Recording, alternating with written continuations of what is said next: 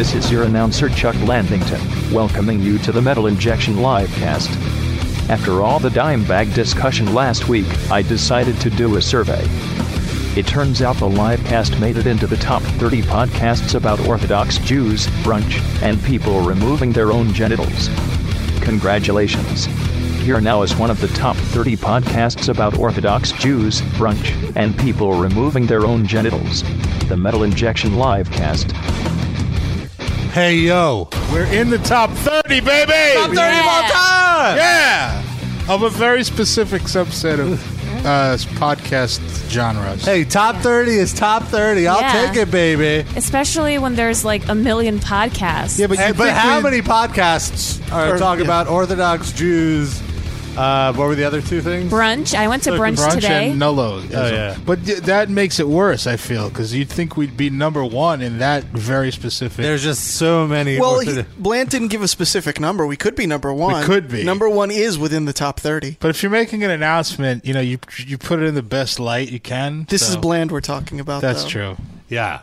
And uh, I, the, the joke of the, of the intro, of course, is because someone called in last week during our Dimebag discussion, praising Dimebag Darrell so hard, Yeah, saying he's one of the Pantera. he's like one of the top thirty guitarists of all time. He said he changed his life. and, and we found humor in the fact that he was praising him so hard, yet gave him such a narrow ranking. Right. or- well, I was trying. I- ranking. I was trying to one him. Is how that started. I was. Yeah. trying- Of I where would you rank? Di- Because he was sucking this guy's cock. So we thought, of course, he'd say number Metaphor. one. one. because uh, he was, he goes, "Oh, he's got to be top thirty at least." So, Eddie, this was a very controversial point, and earlier this week uh, we got a tweet from an archive listener on Twitter. He's equal opportunity dork. okay. what did he say? And he writes, I think y'all greatly undersold what a big deal top 30 of all time is. oh, he's taking it Think serious. of how many shitty guitar players we've seen. Yes. Just counting all the garbage hot topic bands there are out there working. Right now, top 30 would probably be like the top 1%. Wait, how did he fit all of that into one tweet? It Two. was two tweets. Oh. Listen, the point of it I it. like that that's what you take away from it. Rob, could you could you reread that with like restating Yeah. his uh, Twitter handle in between so we know when the second tweet started? No. The point of it is that it's absurd that you would just be have such a hard on for this guy that he's a saint and Yeah, he's be like, more hyperbolic. He's Right. like John Lennon, and then when asked, he's not even. The, He's he just Not should like be. objective. That's He such a specific thirty. That's such a Yeah. specific. Not even top twenty-five, top ten. Because if you think about it, what else did this guy do? Not that he's a bad guy. I mean, he's a great guy by all accounts.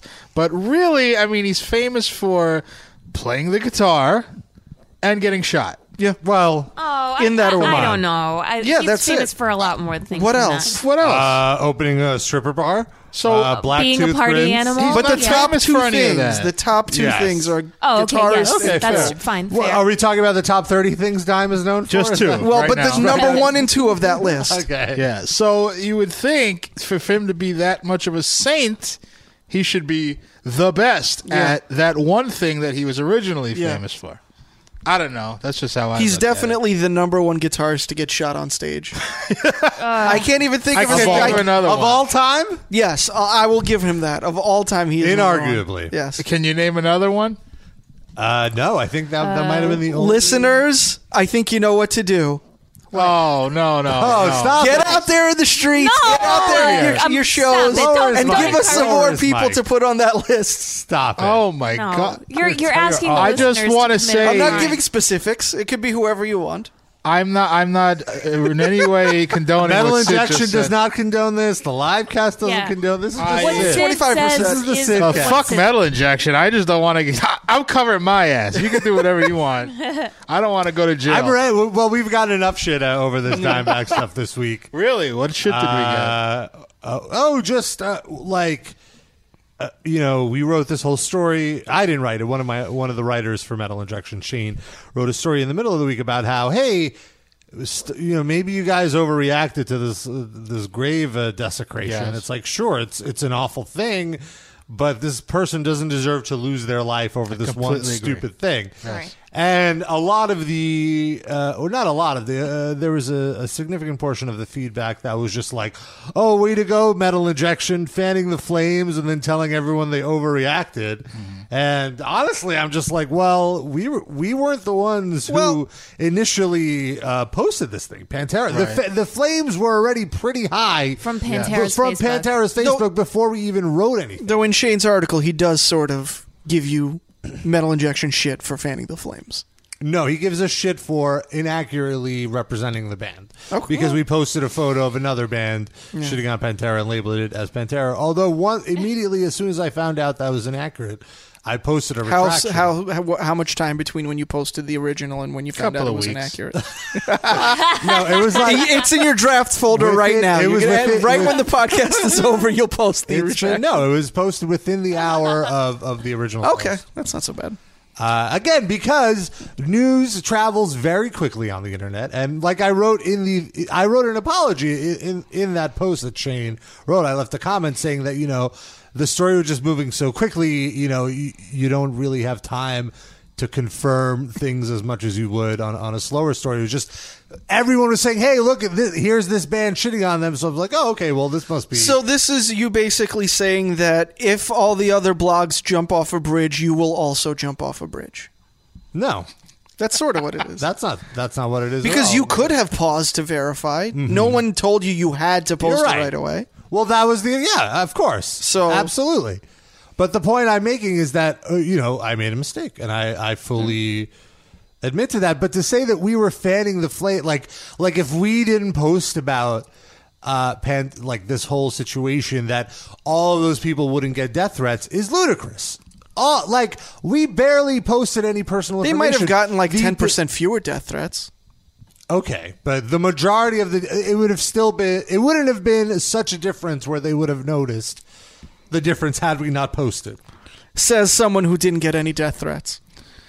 Sid's about to I'm incite saying people they were to going to kill get you. they were going to get an absurd amount of death threats regardless. But I'm because sure it would have Pantera felt posted nicer it. to have ten percent less of those death threats.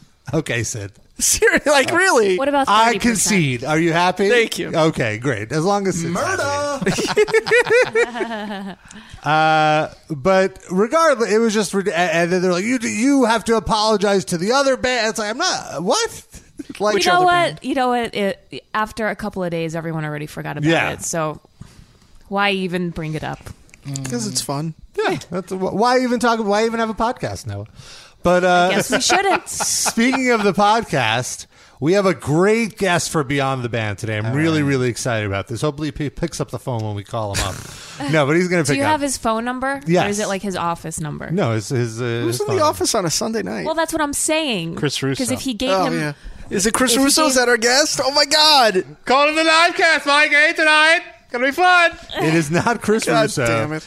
It is one of the legendary, all-time legendary A and R men in heavy metal. A and R stands for. I don't know why it's A and R when A and R stands for artist relations. I We thought it could was ask artist you. and repertoire. oh, is it? Well, yeah, we could, we could ask. How do him. you not know that? I thought it was just artist relations. He's the TMZ Are you of metal. kidding? Sid. For fuck's sake, Rob. well, that's why we do these interviews so we can learn That should be- You're correct. It's artists and repertoire. You that should be the first and only question. What does A&R stand for? All right, thanks a lot. Thanks. Talk to so you wait, we later. didn't even say who this was. It's Monte Conner, uh, formerly of Roadrunner Records. Is he with Nuclear Blast now? Yes, he's now with Nuclear Blast, but at, at Roadrunner, Isn't he changing his stage name to Monty Love? I heard. Is that happening? nobody gets the joke. I, I appreciate it. We, We've we We've mentioned played Monty Mon- Love on this and show. we played them on You're the right. podcast before. So Mon- Monte Conner, I almost said Monty Love you jerks. You're gonna totally fuck me up. He signed a, a like he, he worked with King Diamond, uh, Type O Negative, Slipknot, a lot of bands, and and he uh, recently left Roadrunner and he started his own division in Nuclear Blast, Yeah. Nuclear Blast Entertainment, where he has uh, Soulfly, Machine Head now, uh, Suicide Silence. Lots, lots of great bands, Machine and Head so he Roadrunner he before? is a one of the smartest minds in heavy metal. I'm not exaggerating when I say this. He has 30 years of experience with heavy metal. He knows more than all of us combined about heavy metal. Why are you smiling? Well, it's not a test, is it? Like he's not going to question. he us. might he might throw some trivia questions at us. We're gonna look awful. We should throw some at him. But no, I'm smiling because to say someone's the smartest mind in metal, really, that's not saying much. You must be um, so He- proud well, of Not yourself. much in the compa- I'm- business. so in the- That's not of even a yourself. joke. That's just being completely honest. He's one of the top 30 greatest yeah, minds. yeah. yeah. No, he's a, he's a great guy, and I'm very very excited to talk to a great guest for Beyond the Band, if I may say so myself. Which I may. I could say whatever I want because I'm one of the hosts. we of always the have podcast. great guests. Noah wants Even to when- rank them all equally, not by Yeah. in top 30s, Definitely not doing a top thirty list of guests. since we've only had about five so far. Well, we've had more than five guests, just not Well, for just Beyond on I Beyond the meant, Band. yeah, I meant for that segment. But yeah, let's talk about Lars Ulrich. I can I before you start that Mm-hmm. uh, there, I, I saw a comedy a stand up at UCB once, and this middle aged guy was there. Uh, it was an open mic, and he starts talking about Lars Ulrich, Hmm. but he kept. I, I'm sure this was part of the bit. He just kept saying Lars Aldridge. Oh God. Lars Aldridge is in the news today. Have you guys heard about Lars Aldridge? What he said? And now every time I hear Lars Ulrich, I Wait, hear Lars Aldridge. what was head. the bit? Was it funny? Yeah, It what was really funny, but I can't remember anything about it. This was like a year and a half ago. Are you sure it wasn't about Lamarcus Aldridge of the Portland Trailblazers? Absolutely not. It was about Metallica. Okay. And, all- and something. He showed up at an AM, uh, VMAs or something. Whatever. It was. He kept saying Lars Aldridge, and now that's the only way I hear that name. It sounds like Lars Alterbridge. Oh my God. Kinda.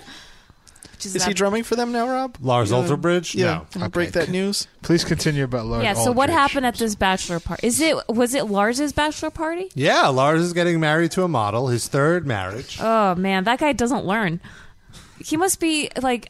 I wonder if he makes his wife sign a Prenup? post-nup- Prenup? a prenup. Yeah. I would, I would, uh, I would assume so. The man is a businessman. Why wouldn't he? But uh, What's his the model's name that he's married? Jessica Miller, she seems really successful on her own. You know, I mean, she probably doesn't have Lars Ulrich. Aldridge? Well, Lars Lars doesn't have Lars money anymore after two divorces, so she might have more than him. You don't know. Maybe she made him sign the prenup. What's crazy is he has four kids with three different women. How many of those kids are older than his new wife? None. No, they're, all, they're all under 20 years old. Oh, how old is the wife? Under twenty years old. Yeah, probably, that's what I'm saying. Let's see. Let's see how old she is. What's her name? Jessica Miller. I'm sure that'll be an easy one to Google. It's a very specific name. yeah, 84, so she's 30. Oh my 31. God, Wow, she's younger than old. me. 31. I thought you were going to say she's 84. No, she was, born, she was, Lars is marrying an she 84-year-old was model. born the same year Metallica's debut album came out. Ah, 84. No, 82. Eight, Kill 'Em All, 82. Ride the Lightning, 83. I think. Rob And then only counts the major label Master releases. of Puppets, 86. 83 was Kill 'Em All. Kill 'Em All. Okay, so Ride the Light. She came out the same She year. was Ride- conceived when the, the, Yeah. first album came out. Ah, yes. Let's- Oh my Yeah, god. she was Compromise conceived in, uh, uh, the album came out in July, so that could Maybe very- she was conceived while that album was playing. Huh? Full circle? Huh? How about that? Little Fight Fire with Fire. Little is on. sunrise, sunset. Very romantic. Is this the little boy I carried? And now, ironically, she carries Lars around. Yeah. she towers over him. well, he has a thing for tall women, Yes, right? he Well, definitely everyone's does. a tall woman to him. yeah, that's he's true. five Even four James or whatever. Hetfield Yes. is a tall woman compared to Lars. Yeah. a little garden. Uh, well, the fun. Okay, so People Magazine reported twerp. about about Lars's bachelor party. the readers of People give a shit about Lars Aldridge? well, what's so funny Well, is that Rob does because is it's th- content for his website. Yeah, hey, it- it got great hits. Joke Yeah. all you want. It was one of the top No, stories no, of the yeah, week. we like gossip. Uh, and so, so this is how they describe the party. On Saturday, the musician hit up Lucky Strike for a night of bowling in a private room with Bradley Cooper, Ian McKellen, What? and James Hetfield, the lead singer of Metallica. Just those four people. apparently. Two on two bowling with the most random collection of. Well, I actors. love that they had to qualify who James Hetfield was. They had to specify well, he was the People lead Magazine, knows, Right. yeah. Well, uh, who knows who Lars Ulrich is? So Yeah, at that's the same also- time. that's- it's like if yeah. you're writing about him, Yeah. Well, they care more about the model, not Lars. It's Right. The I guess, about I Jessica. guess that's true. Wait, let's see if Je- the headline. No, the headline is Metallica's Lars Ulrich celebrates his bachelor party, not Oh, Jessica Miller's husband to be. But it does say Metallica's Lars Ulrich, Yeah. not just Lars Ulrich. Yeah, that's true. Aldrich. Now, what I want to know Alterbridge. is uh, uh, how did Lars Alterbridge become friends with Bradley Cooper? I mean, I can sort of understand. Yeah, Ian Bradley McKellen Cooper, is a weird but one. where did Ian McKellen come from? Yeah. How, how, how, when has uh, Lars I bet they met ever, at- Ian McKellen ever been in the same room? I bet they met at a Judas Priest concert. If you know what I mean. Oh. No, I don't. Or Elaborate. an, an after party. British. Man, like here, here, here are my theories. Okay, Lars likes to. He's very cultured, Yeah. quote unquote. He likes he likes to go to art shows, Art gallery shows. shows. Maybe that's where he met Ian McKellen. Why do you Or assume Ian McKellen is into art galleries? he's a classy gentleman? Or maybe they have friends, uh, like a friend who is a mutual friend. Patrick yeah, I was Stewart thinking introduced maybe them? Lars Ulrich's dad is somehow friends with. How, with what Ian does Lars McKellen. Ulrich's dad do other than be Lars Ulrich's dad? Though? He's like a famous golf tennis player? player. Tennis Oh. player Yeah. From, from Holland, though, right? yeah, And Lars Aldridge was also a famous, like a, on his way to being a famous. yeah. He was. Yeah. He was definitely a, a really good tennis player. So the two things you assume about Ian McKellen is he's into art and he's into tennis. he's British. Why not? All right, sure. Well, let's go with it. I Fine with assume. it. Yeah, uh, Because because we have no proof of either. Yeah. But- These are all hypotheses. How do you think Lars Ulrich? I don't know. I'm asking. I- I'm asking the Yeah. live cast listeners. Give us a call. I hope it's something more interesting than either of those options. the number to dial 646 929 1357. Uh, Also, People Magazine reports Bradley was the top bowler. They hung, they hung out in a private green room, green room and ate sushi and spinach dip. Doesn't seem like those two things go together. I'm sure that's fine, but that doesn't seem like if I'm Lars Ulrich, I'm doing something better than sushi, spinach dip, and bowling with three dudes. like really? Or is that just like the tame party that he had for People Magazine, and then he did something wilder that like What would be- Hit Parader will write about next week? Is that still a thing? Hit No, Parader? Hit Parader doesn't exist Rest in peace, Hit Parader. What would be wild night for Lars Ulrich? Blow and hookers? I don't know. Flowers doesn't do blow anymore. He only Well, for his bachelor he party, he made an stands next exception. to other people. Maybe he makes the hookers do the blow. I and think. he'll watch. Yeah, someone else carries him in a little Yeah. baby poncho, Forcing Ian McKellen Through to a- get a lap dance. through a hooer house. Like he watches people get rubbing tugs. Yeah. Was uh, James Lipton at this party? James Lipton, That was the other course for their meal. They had Lipton soup. but he's fake British, so he he doesn't count. Yeah, that's well, true. They James. Lipton was Bradley Cooper's mentor in Yeah, like theater he went school. to the the school of whatever The new school. actor studio. yeah, I was Bradley Cooper's mentor, yeah. and I loved every minute of it. He really, I mean, that's what James James Lipton was saying in an interview that I listened. No, there's fit. There's video of uh, Bradley Cooper asking Robert De Niro, I think, a question during like an old episode of Inside the Actor Studio. Yeah, no, but James Lipton, like he really regarded Bradley Cooper as a um, as a good actor. Like he he knew he would be successful. I knew after I saw him in a string of successful movies Yeah. that he had what it took to be a Hollywood star. And I thank you, Noah, for for watching all of my episodes because you are a true fan. I thank you, Noah. You're welcome, Mr. Lipton. Call me James.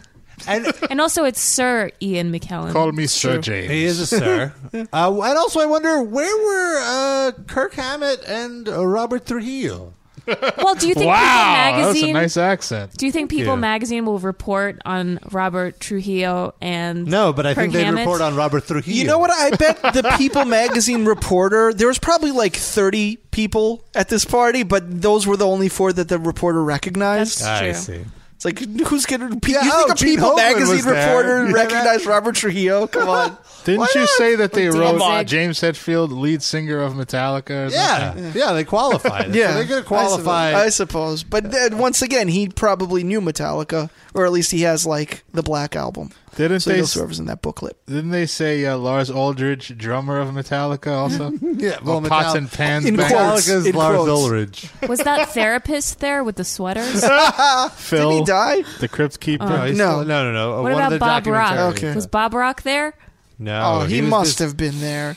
Yeah, how could they not invite Bob Rock? He, was made there. them millions. Did they say what, what the gift bag was? Wait Come a on. minute. He made them millions. How did he Yeah. make them millions? He made millions off of them. Bob Rock was right. act. He didn't bowl. He stood behind Lars and told him how to change his form. He said, "Yeah, go up there and go bap bap bap bap baka, baka, baka, baka. Your form is too smooth. Aim for the gutter. Come on, Lars. Aim for the gutter. People love it when people throw gutter balls. Who do you Aim think for the did gutter. the worst? I think Lars did the worst of everyone. I think Ian think- McKellen. He's old. No, Ian Man. McKellen, he seems like one of those He's uh, frail. jack he of all seems like trades. a guy that He's rolls frail. the ball down the. But between Yeah. his legs, you mean? Yeah, but they'd give him a break, like they put those things in the you gutter. guys are being ageists. I think Bradley Cooper did the best because he's probably still all jacked. oh, from he definitely did American the best. Sniper. That, Yeah. that was in the article. Yeah. He did the best. Then what were you asking? Who us? did the worst? Oh, who did the worst? Oh yeah, Ian McKellen definitely. I think Lars might be the worst. Well, Lars think is that's- the worst, but Ian did the worst in bowling. Yeah, Although uh, that's Lars true. Aldridge was a uh, tennis player, so I don't know. Maybe he's an athlete. He can bowl, I Yeah. guess. But He that was a probably long also time like ago. shit faced. That's true. So maybe they all did the worst. Coming in a Doritos bag asks if uh, Robert Trujillo had throat cancer, would he be Robert through neck hole? And then the Wouldn't it French be Robert piss- Trotio? Yeah, That's what that's the the French next- Okay. Prince of Belarus says. Robert Trujillo. Wait, the French Prince or the Fresh Prince? The Fresh The Prince. Fresh. Sorry. I I actually prefer the French Prince of Belarus because that makes less sense. Change your username, The French. Rob. Report back to me once he's changed his. Change it to the French bread, then he'll really love it. Mm. Some Stouffer's French bread pizza. Little baguette. Missed that. Where? What are we talking about? I don't know. He brought up French bread. I just meant because you know Sid really likes food a lot. It's true. Yeah. Um, Right. Speaking of models, I have a quick story to tell. Okay, and Go then we'll ahead, call please. up Monte Conner. Oh, okay, fine, yeah. Um, so the yesterday I took Bruno to the dog park. We had a nice long walk and like a nice long run, and we were walking on on the way home, and we passed by this like. I don't even know what to call it. It's like this local bar, and it's like shittier than a dive bar. It's right there on like Seventh Avenue. It's Was it just like, an abandoned storefront? What's shittier than a dive Seventh bar? Avenue. it's it's well, it doesn't even have windows. It's just like a door, and there's this shitty bar. I've in been to bars like that. go, go on. So, um, so we're walking towards it, and there's a man smoking a cigarette and a woman smoking a cigarette. And as I'm walking by, he's like, "Oh, I have a dog like that. I have a dog like that." And and Bruno starts going towards him because he's like waving towards Bruno. And um, so he's petting the dog, and he's like, "Oh, it's a beagle, right? Yeah, it's a beagle." The woman immediately walks away, and like I'm looking at this guy, and he's like, um, He's got "Oh, his dick out. oh, did you hear about the salt? And I'm like, what do you mean about the salt? And he's like, you know, the salt. What? That it hurts the dog's paws? Yeah, yeah, you should be careful. Oh, it's fine. It's fine. And then he goes, um, I have a I have a daughter. She's she's 22. She's beautiful. She, you know, she's in the Ford agency. She's a beautiful girl. Beautiful daughter. 21 years old. Sounds like Dorensky guy. 21 year old baby. Oh, excuse me. So Bruno goes up to him and he's like, "Oh, this is not one of those gay dogs, is it?" So I go, He is. Bruno's I- reputation precedes him. Matter of "Yeah." fact. So I go, "Actually, he is gay. He is a gay dog." And then he starts saying this thing about his daughter. "Oh, you know my daughter, she's so beautiful, gorgeous, stunning. You know what she said to me? She called me and she and I and I and I said to her, "When am I going to get a grandson?" And she goes, "Dad, I'm a lesbian." Can you can you fucking believe she said she was a lesbian? Uh-huh. And I'm like, well, she can still have kids even though she's a lesbian. And then he's like, well, she called me the other day and she told me that she's she's dating a black guy. Can you believe can you believe that my grandson is going to be half nigger? Wow. And I'm like, yeah, and then I'm like, um, okay, I need to go now. Clearly, Jeez. this daughter just says shit to piss her dad off. Yeah. 'Cause Wait, she's a lesbian Uh-huh. who's dating a black guy? or he's making the whole fucking thing Yeah. up. And then as I'm walking away, he's like, "Are you married?" oh, what? There's a catch. Wait for Wait the for the lesbian daughter or for him?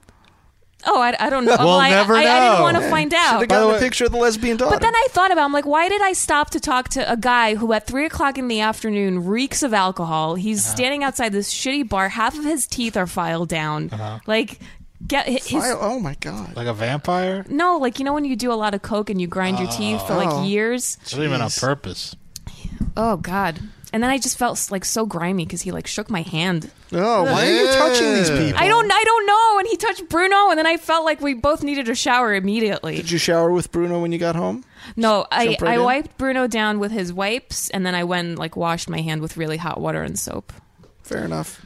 Have you ever um, showered with Bruno together? No, because he's very difficult in the bath. He hates bath time.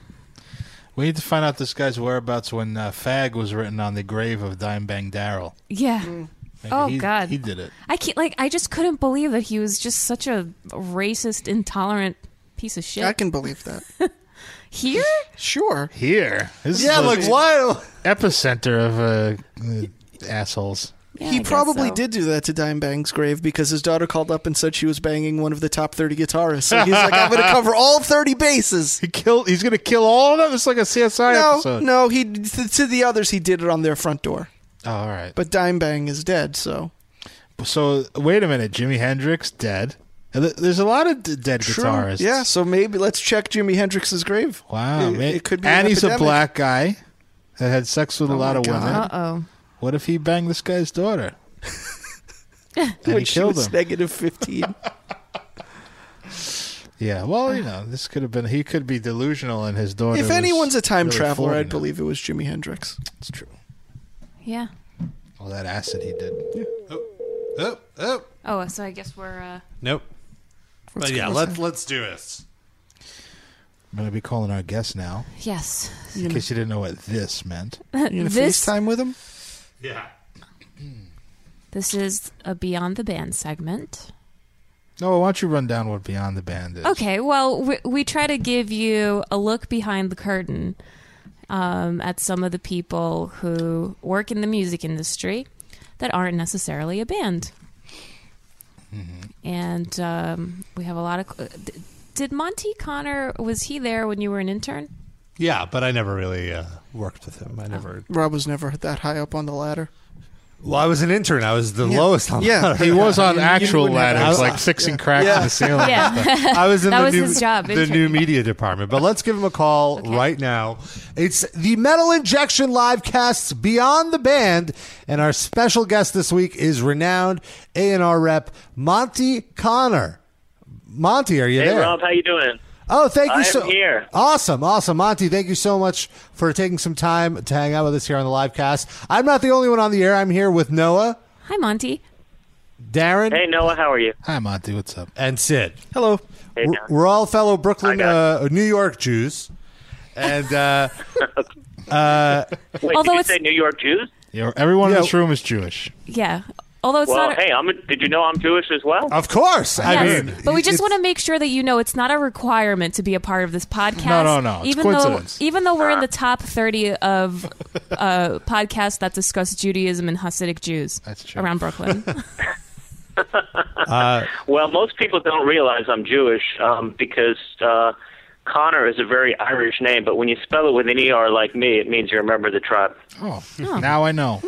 And uh, Monte, you've been doing this now for uh, over th- or thirty years. I don't. I don't want to make you seem older than, than you are, but Let- qu- quite a while, a, f- a few Guys, let's put it this way. I've been doing this so long that when I started doing it and I would have bands come to my office to meet with me, they were my age. Now when I have bands come to my office to meet with them, I, I can't help but thinking, God, these look like little kids. I mean, that's how long I've been doing it. So Right, right. Now, Yeah. so that's how I feel uh, when I go to concerts these days. I'm like, wow, everyone around me is just a kid. I've been in this so long. Yeah, you know, I just turned, you know, I turned 50 this past year. In fact, I'm uh, just a few months from 51, and it's a pretty sobering experience when you go to a show and you're like side by side with, you know, 16 year old kids. You start thinking like, God, how long can I be doing this? Do I want to be here when I'm 60 years old? Who the hell knows? But you know, like like musicians, you know, once you're in this business, you kind of become spoiled, like do. Um, are you ever going to retire? And of course, musicians don't want to retire. That's why you see a guy like Lemmy who's going to, you know, literally be Oh, doing it until he dies on stage. And you see guys like the Rolling Stones who are still doing it in their 70s. And, you know, nobody's going to give up. Basically, everybody's going to go until they die. That's just the way it is. Yeah, it's a sweet gig. Why, Yeah. why, why give it up? And you're also like a part of the, you know, you're a fabric in the quilt. Like you, you know, just the fact that you go to shows now and there are people who are teenagers who are there is just kind of like a testament to how long metal has been preserved and how, you know, this is definitely an industry that is thriving.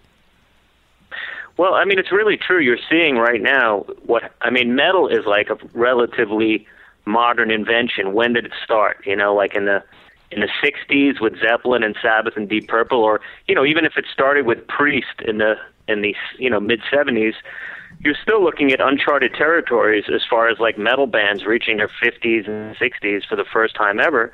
And you're basically seeing, you know, who can keep going and who can, you know, I mean, how long is the when you when you're thinking about singers specifically, like how a metal singer go on? Obviously, you have someone like Mick Jagger doing it, it well into his 70s, and he looks amazing and he sounds great. But look at it from a metal point of view. Like, look how much harder it is to sing metal. Yeah. You know, are you going to see Rob Halford doing this in his 70s or Bruce Dickinson? You know, so it's really truly uncharted territories as we see what happens with these metal musicians as they start hitting their 60s and 70s um, you know, because it's a much more demanding type of music than what the Rolling Stones are doing, for example. Sure. Yeah, and uh, but let's talk. Let's let's shift the focus a little to, to your job. You have basically the sweetest gig in the music industry outside of perhaps being, you know, in also, a band. I feel like there there aren't really that many A and R guys. Yeah. Well, what I wanted to start off with is kind. I, I'm curious, like when you started, the music industry was a completely different beast than it is now. You know, now you could listen to a band's demo online. Uh, how did you get involved in the like? How did you get Roadrunner to trust you to sign bands? Like, like how did you get started with Well, A&R? If I can start at the beginning, um, Absolutely. you know, so Yeah. you know, I didn't grow up and, you know, I didn't go to college. I never had aspirations. I did go to college, but what I was saying is when I was in college, you know, I never had aspirations to do A&R. I never wanted to work in the music business. It kind of just happened by accident. I went to school right here in the city at Baruch College on 23rd Street, which is a business school. And um, I really didn't know what I wanted to do when I went to school. Um, so I started majoring in math just because math was an easy A for me. I was always good with numbers. Um, and basically, while I was at the school, I joined the, the you know the college radio station. The call letters were WBMB, and um, you know it was this little tiny radio station. Literally, just like went around campus. Um, you know, you couldn't hear it more than a few blocks away. And I had a metal show when I was there called The Witching Hour, which was on one hour every week. And I did it for all four years of college. And when I was at this station, I was playing all the underground stuff of the day Slayer, Anthrax, Megadeth, Metallica, Sepultura, Annihilator, all the cool stuff, you know, years in some cases before these bands were signed. And through the radio show, I made connections to various record labels. So, uh, you know, I would get la- I get records sent to me by Metal Blade, Combat, Megaforce, all the cool labels of the day, and I established a few relationships. Um, and basically got out of college and begged everyone for a job. And um, one guy hired me, this guy David Carpin, that worked at a tiny, tiny independent label called Shatter Records. And, you know, the only thing of note on Shatter was, uh, have you heard of Paul Di'Anno's Battle Zone? I've heard of Paul Di'Anno, yeah. but never No, Battlezone. Battlezone. Yeah, yeah, yeah. Paul uh, Battlezone was the um, was the band that Paul Di'Anno formed after he left Iron Maiden, Okay. and that was like the only thing we had of note on the label. But anyway, as I said, I worked at the station for four years. I made as many contacts as I could, and you know, the the station was pretty much the training ground for me as far as having skills to do A and R, because as I said, while I was at this station, I was featuring basically all the bands that were emerging from the speed, thrash, death, black, you know, black metal scenes, although it wasn't called black metal at the time. And I kind of became an expert in that type of music. Um, you know, it wasn't, I I mean, I lived it. I was 18 years old. It's what I did. It wasn't a job. It's kind of what I listened to, what I did on weekends. Um, you know, I read fanzines. I went to places like L'Amour. And, um, you know, I kind of became an expert in that type of music. And as I said, when I got out of college, I just begged everyone I could for a job. I worked at the Shatter label for about nine months before uh, doing radio promotion, by the way. So I wasn't even doing A and R. And then I moved over to Roadrunner in the same position in December '87 as radio promotion. So what kind of job? answer your, sorry, sorry, what was that? what kind of job um, was radio promotions? Like, what were you doing for for that? Ra- radio promotion was and still is actually the easiest entry level job as far as the music business goes. So when I was at Shatter and then at Roadrunner, mm-hmm. when I said radio promotion, really what I meant was college radio promotion. So I would get on the phone all day long for eight hours a day and mm-hmm. call up college radio stations. You know, we're talking stations like WSOU and you know, which is one of the biggest, as Yep. well as all the smaller stations. You know, including stations like WBMB where I used to work, like really tiny stations. And you'd get on the phone for eight hours a day and talk to people your own age about metal and try and get them to play your records and put them on a playlist. So you don't have to have any skills whatsoever to do college radio promotion. All you have to do is love metal and be able to talk. Um, Well, that's a so that's note. what I started out as, and uh, and literally um, about seven days after starting there, we you know we were a staff of four or five people at the time. About seven days after starting, the woman who was doing A and R wound up quitting to go form the label Mechanic Records with Steve Sinclair. Um, and you know, so there were four of us left in the office, and the owner of Roadrunner, his name was Cees Wessels. He looked around the office and he's like, "Okay, well, who can do A and R?" And out of the four people there, I was the only young kid that was into it. Everybody else at the label, it was kind of just a job for them, but I was the only person that was into it. So I kind of became A and R by default because there was no one else to do it. Um, that said, Cees did realize that I had aspirations to do that because while I was working at the radio station, and I told you I made connections with the various labels, I would start sending demos around. So if I discovered a cool band like Sepultura or Annihilator, I would send their demos to my friends at Combat and Metal Blade, at Roadrunner, and to try and get these bands signed. So you know, Cees knew I had an ear for it and wanted to do A and R. And basically, about seven days after starting at Roadrunner, I, I fell into that job by default. And um, the second band I ever signed was Sepultura. And also in that first year, I signed Obituary and Annihilator. And of course, once these records came out and it started to sell, then Cees realized that I knew what I was doing, and it became even easier after that for him to trust me and just let me keep going. That was what I was going to ask. With your first signings, did you kind of have to convince him to that, like, no, this will this will do? You know, Sepultura is an important band, for example, or did he kind of trust you from Well, the get go?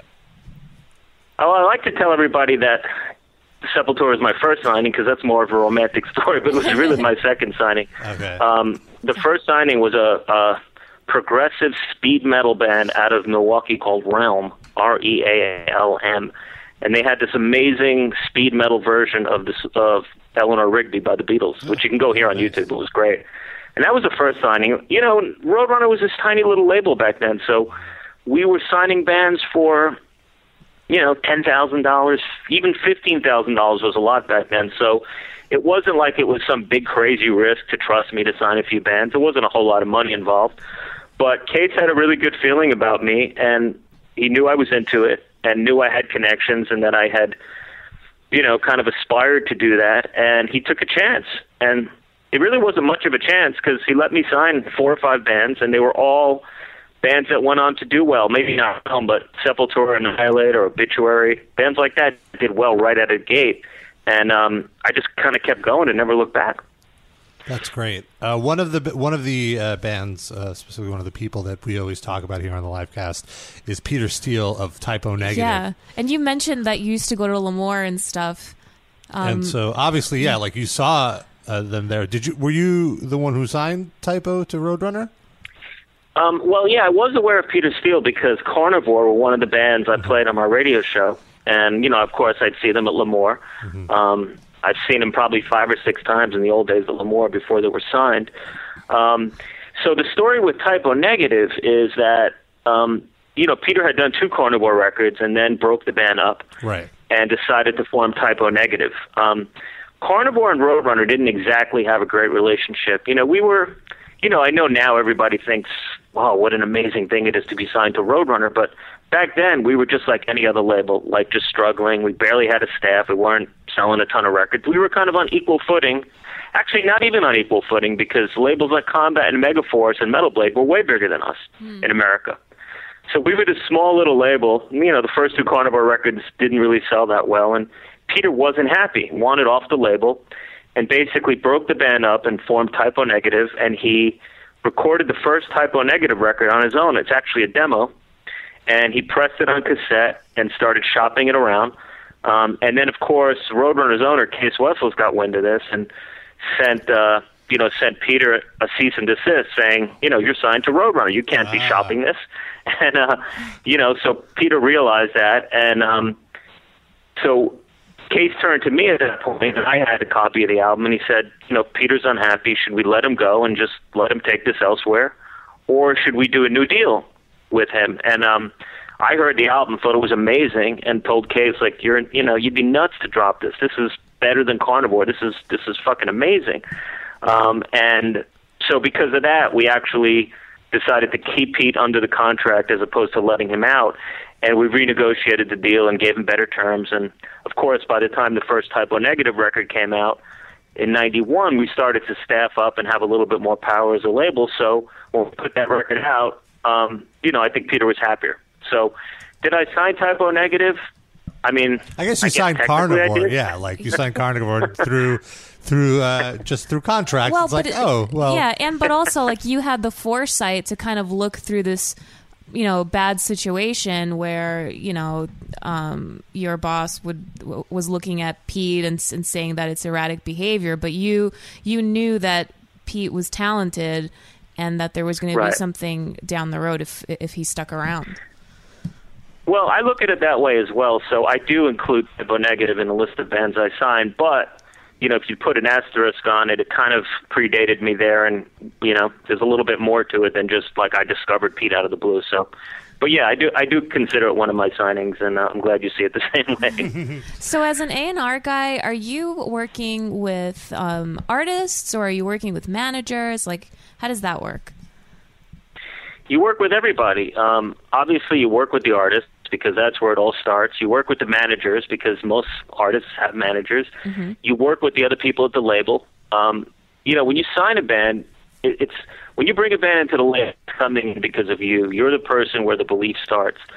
So you have to convince the rest of your team. You're like, you know, like so if I sign Type O Negative, it's like I'm their dad within the label, and I got to go around to all the departments, making sure that everyone's paying attention to my band, and I got to convince them of you know the magic of the band and the vision I have. Of course, there are professionals working at labels, and these people are going to do their jobs anyway. You'd like to think. But um, you know, it definitely helps if they feel your passion because if they see the excitement coming from you, it makes them more excited. And also, especially nowadays, labels have tons of tons of bands, tons of albums they put out.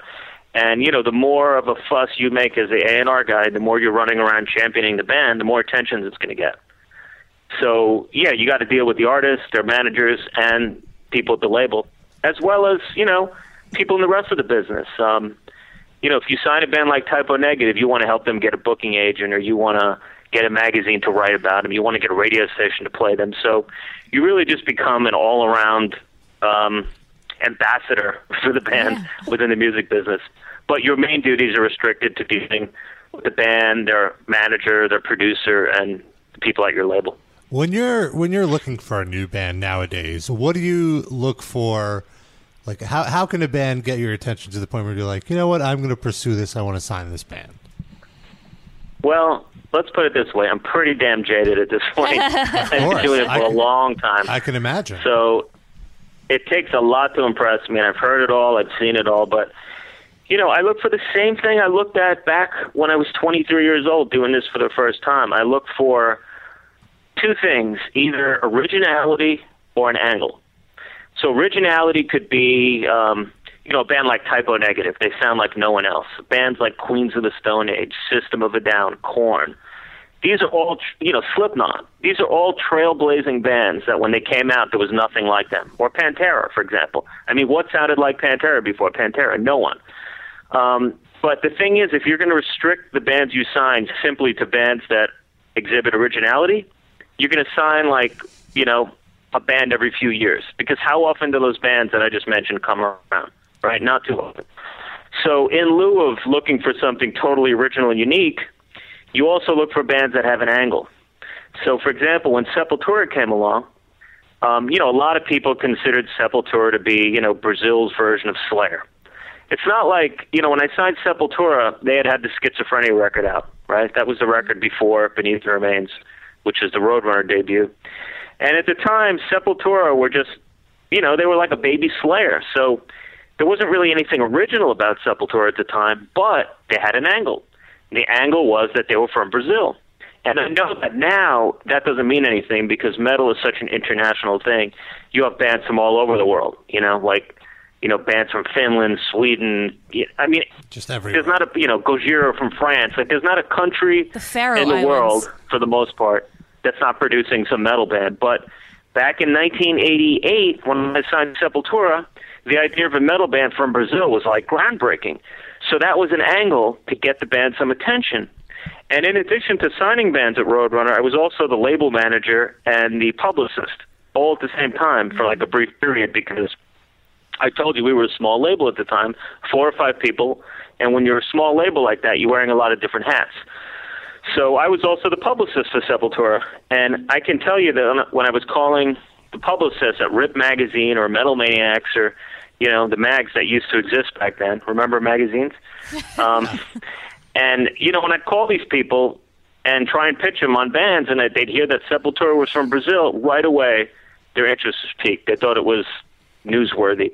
And you know, even a band like Obituary, you know, Obituary didn't invent death metal, but this, but if you listen to the vocals of John Tardy, nobody sounds like that guy back then. And you know, one of the angles of Obituary was that he wasn't really singing lyrics. He was kind of just growling and grunting and making sounds that fit the music.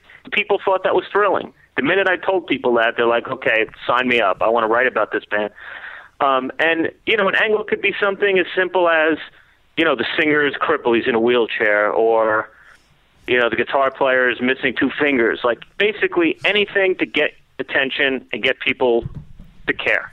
But you wouldn't suggest So that an that's what I upcoming look- band uh, sever some fingers just to get attention. it's like you need not. to already have the injury or else it doesn't count. Yeah. exactly. Okay.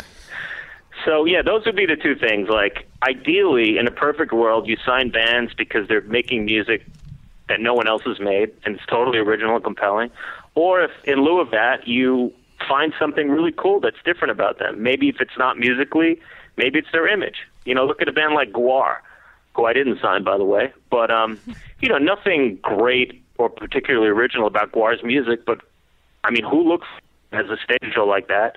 And that was, you know, and then Gwar had a career because of that. So there you go. And on the other side of things, if someone wanted to enter the business realm, if someone, if there's a kid out there who is basically like the 18 year old version of you, works at their local college radio station, lives metal, breathes metal, and wants to get into the business side of things, you know, ideally working as an A&R guy, but, you know, that's a lot of responsibility for someone right out of college. But uh, but how would so, I'm sorry.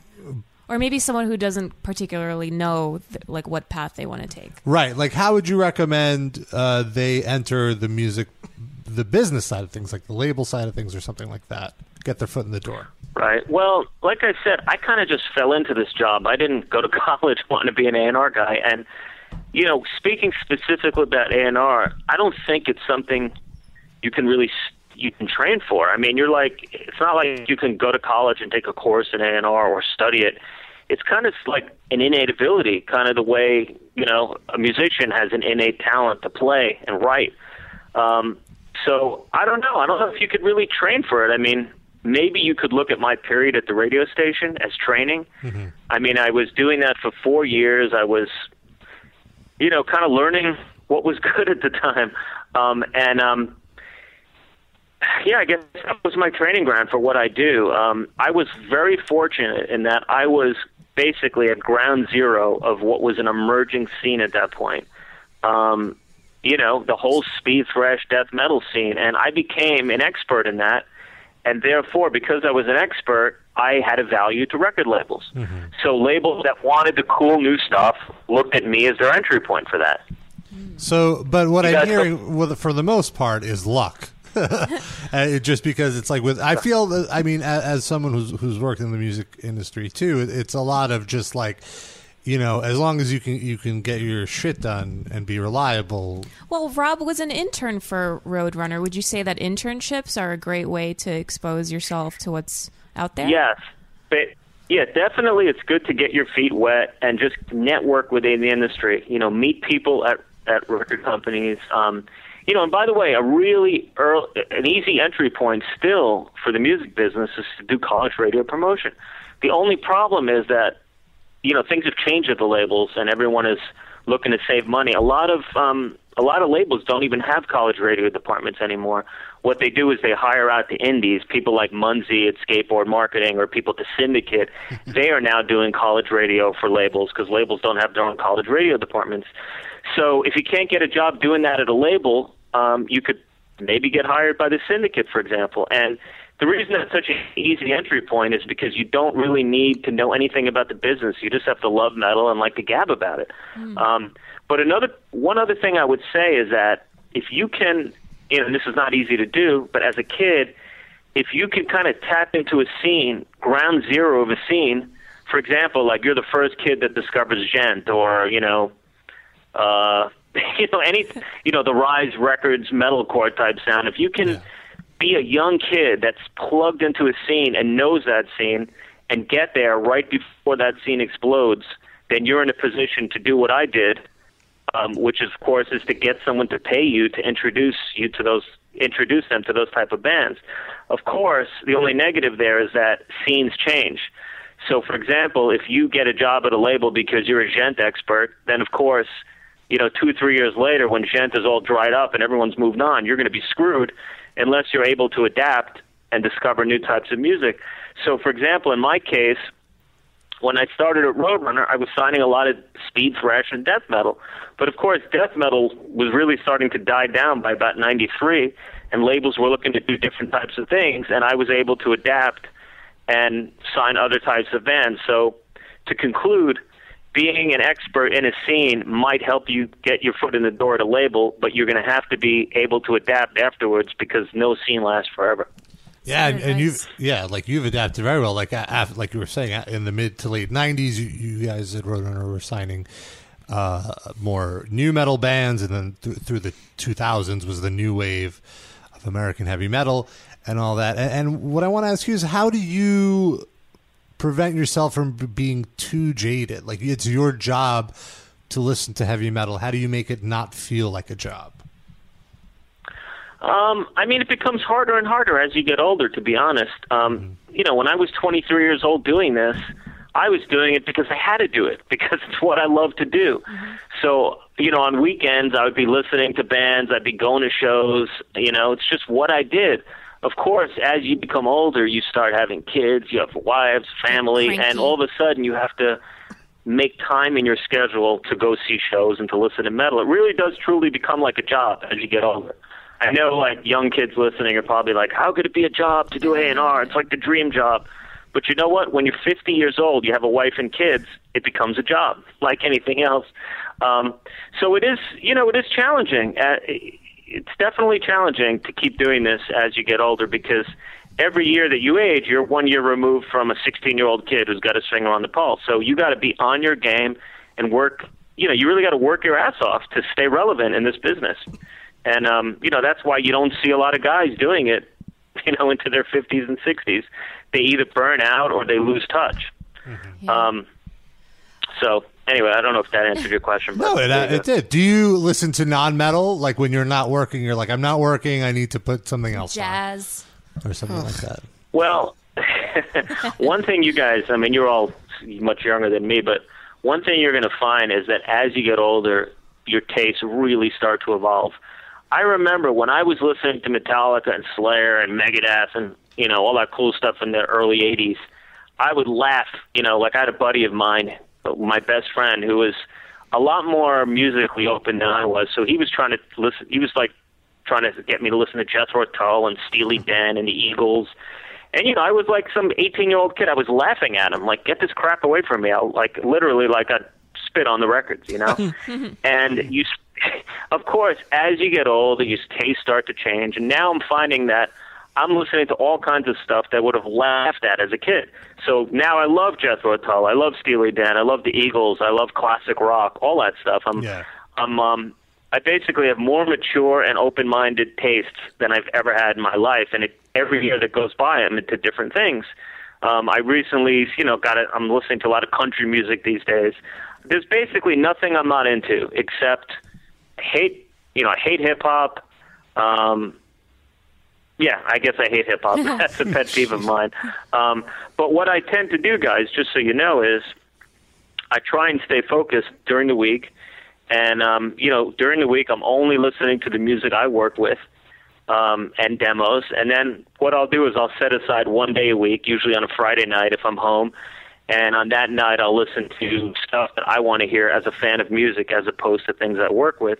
And what I tend to listen to on Friday nights is like you know some of the those older bands that I mentioned before. But then once that night is over, I kind of stay focused and just listen to metal the rest of the week because it's my job. Great. Uh, one last question And I I have. still, you know, and I still love metal as much as I ever did. Like, don't get me wrong. Yeah. It's just now I love a lot of other things as well. Uh, yeah, we get it. One last question. You were saying like you listen to demos, and how long do you listen to a demo? How long do you give it a shot before you're like, nope? Because you're listening to hundreds of demos a, a, day or a week, I'm assuming. So like, what is your? Do you have Yeah, like a time, or, or how do you know? Well, I definitely have a method um, because you do get so many things in that I'll put something on quickly just to determine if it's if it's shit or not. In other words, I can listen to something right away and know if it's shit. If it's shit, I just get rid of it. I get it out of my face, off my desk, away from me. Ten Burn it. seconds in, like like And how then- many how many seconds do you need to listen to something before you can tell it's shit? Uh, usually within the first within a minute.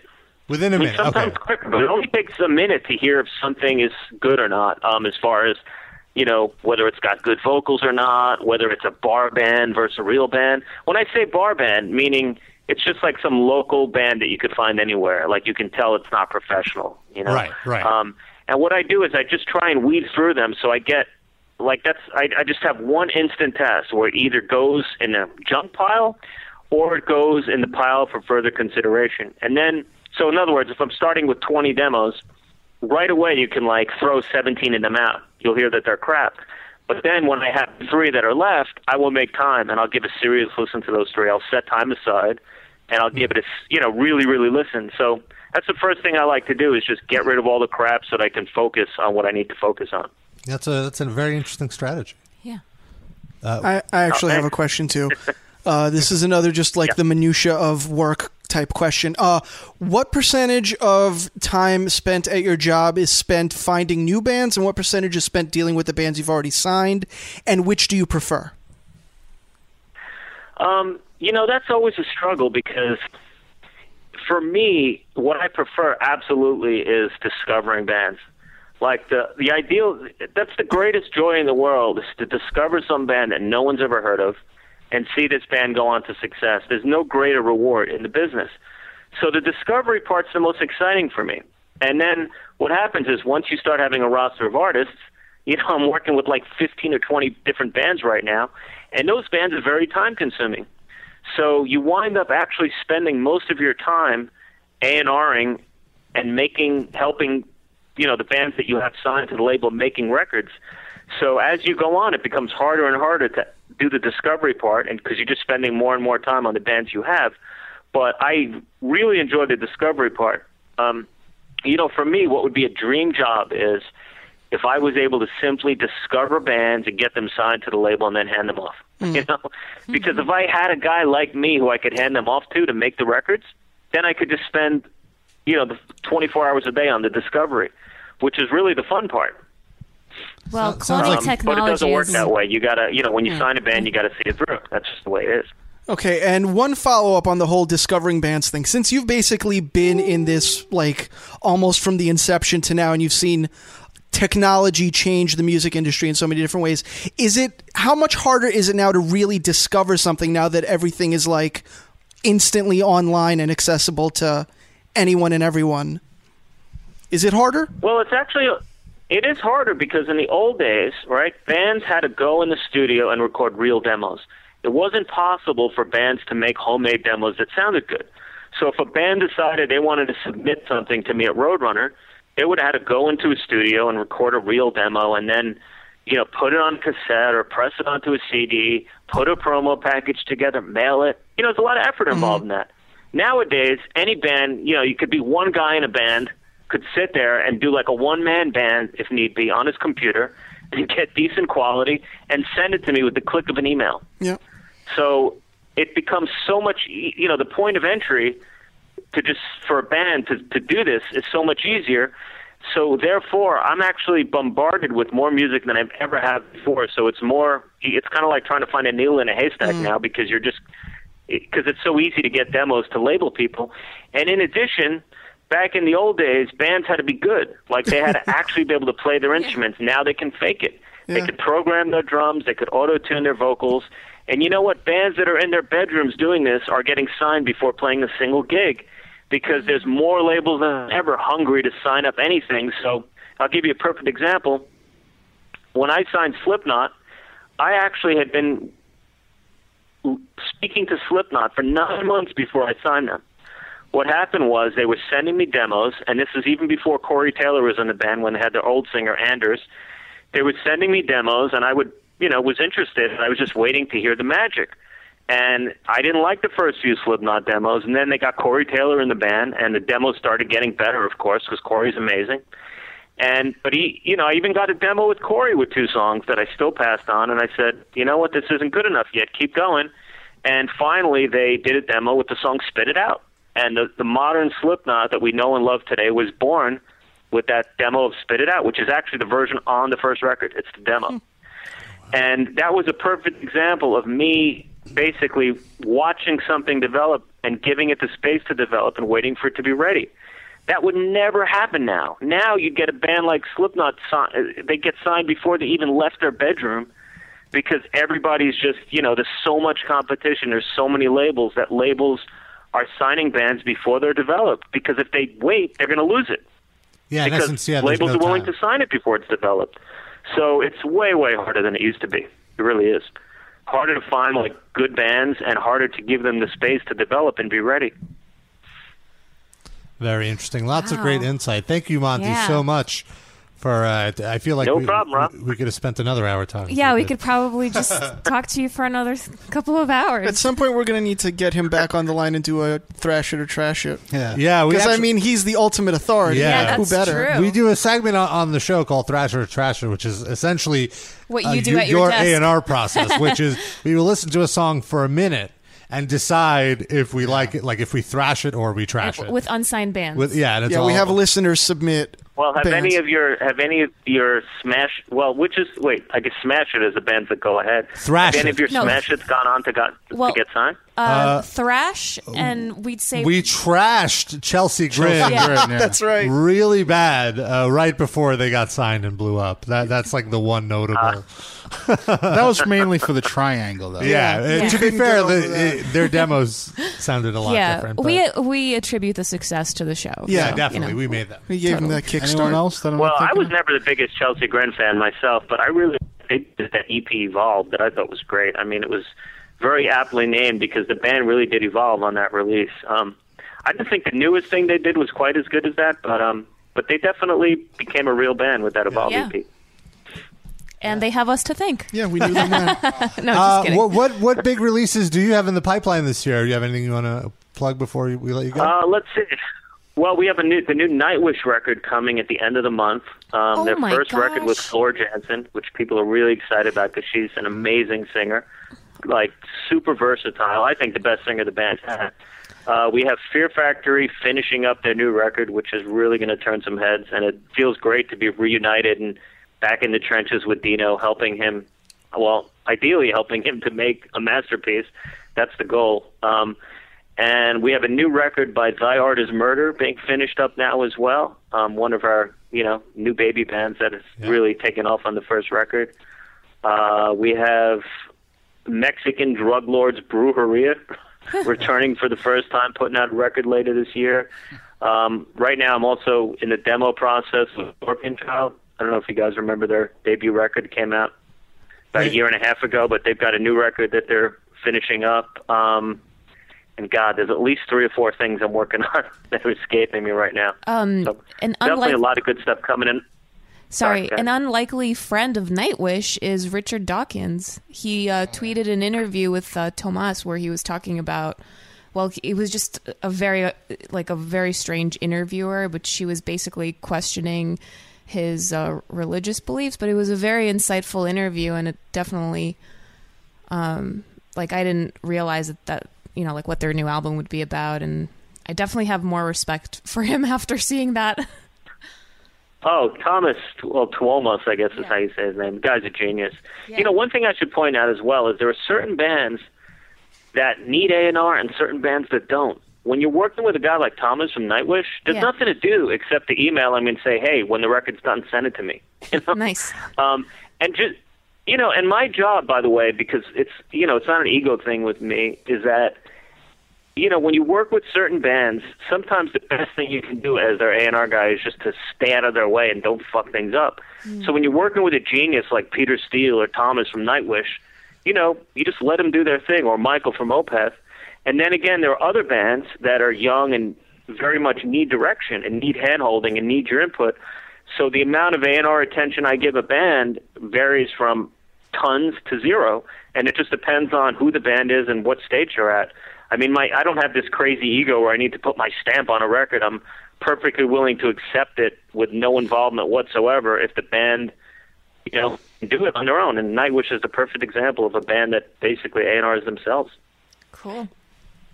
Awesome, Monte. Well, have a great night and a great rest of your week. Thank you again so much for hanging out with us. All here right, on the no problem, Livecast. guys. That was Enjoy. Yeah, You that too. was Have a fun. good have a good Sunday. And hopefully you can add us to your playlist when you're not listening to music on the weekend. at a podcast, why not? Yeah. I have to. Hey, um, Rob, send me the info because I've never actually heard the podcast. Oh, absolutely. I will. Def- I'll send you. I'll I'm shoot you an email. All right. Thank you so much, Monte Conner Woo! of Nuclear Blast Entertainment. That's the name of his imprint. Yeah. So the rest of Nuclear Blast is admitting that they're not entertaining. like, here's the good part. The rest of us you could ignore. Is that what No, that's they're not saying? what they're saying at all. So what's the rest of Nuclear Blast? Nuclear Blast Records? So are they saying records are not entertaining? I don't They're not saying that at all. Then They why- just needed a separate name for Monte's imprint, and they didn't. want- They wanted to keep the branding. You'll have to talk to their brand. Damn it! Can we get him back on the line? I, Yeah. I need answers. Are we going into a music break? Yeah, we're gonna Can go. you play Ashes of Ares? They're on Nuclear Blast. but they are they on nuclear? Are they entertaining? Oh, I don't know.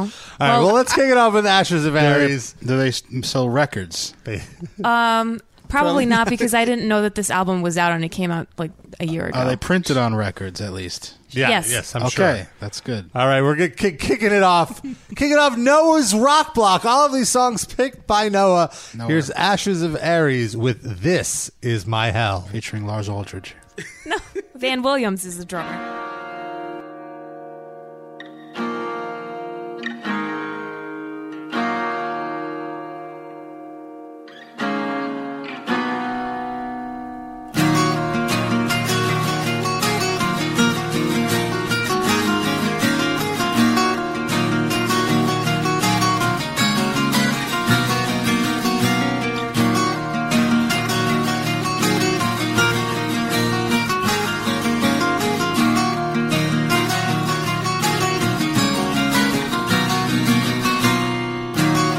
As I travel down this lonely road, so many signs I should have seen.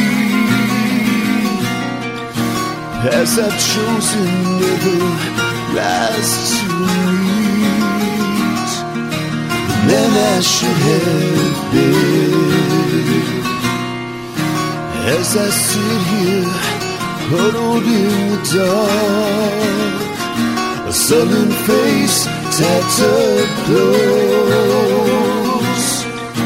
Thoughts of you struggle to keep me warm in this night so bitter cold. Devastated, all alone. Of my sins I can't atone.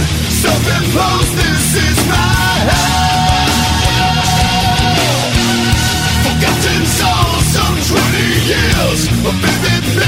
You're,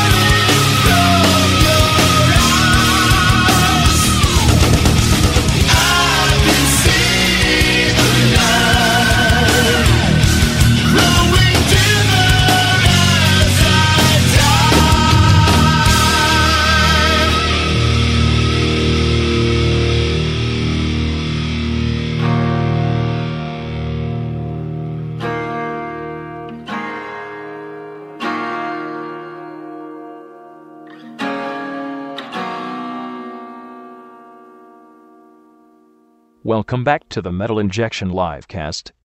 Nope. Just kidding. Bet you got excited, though. Sucker. Here's another lame song.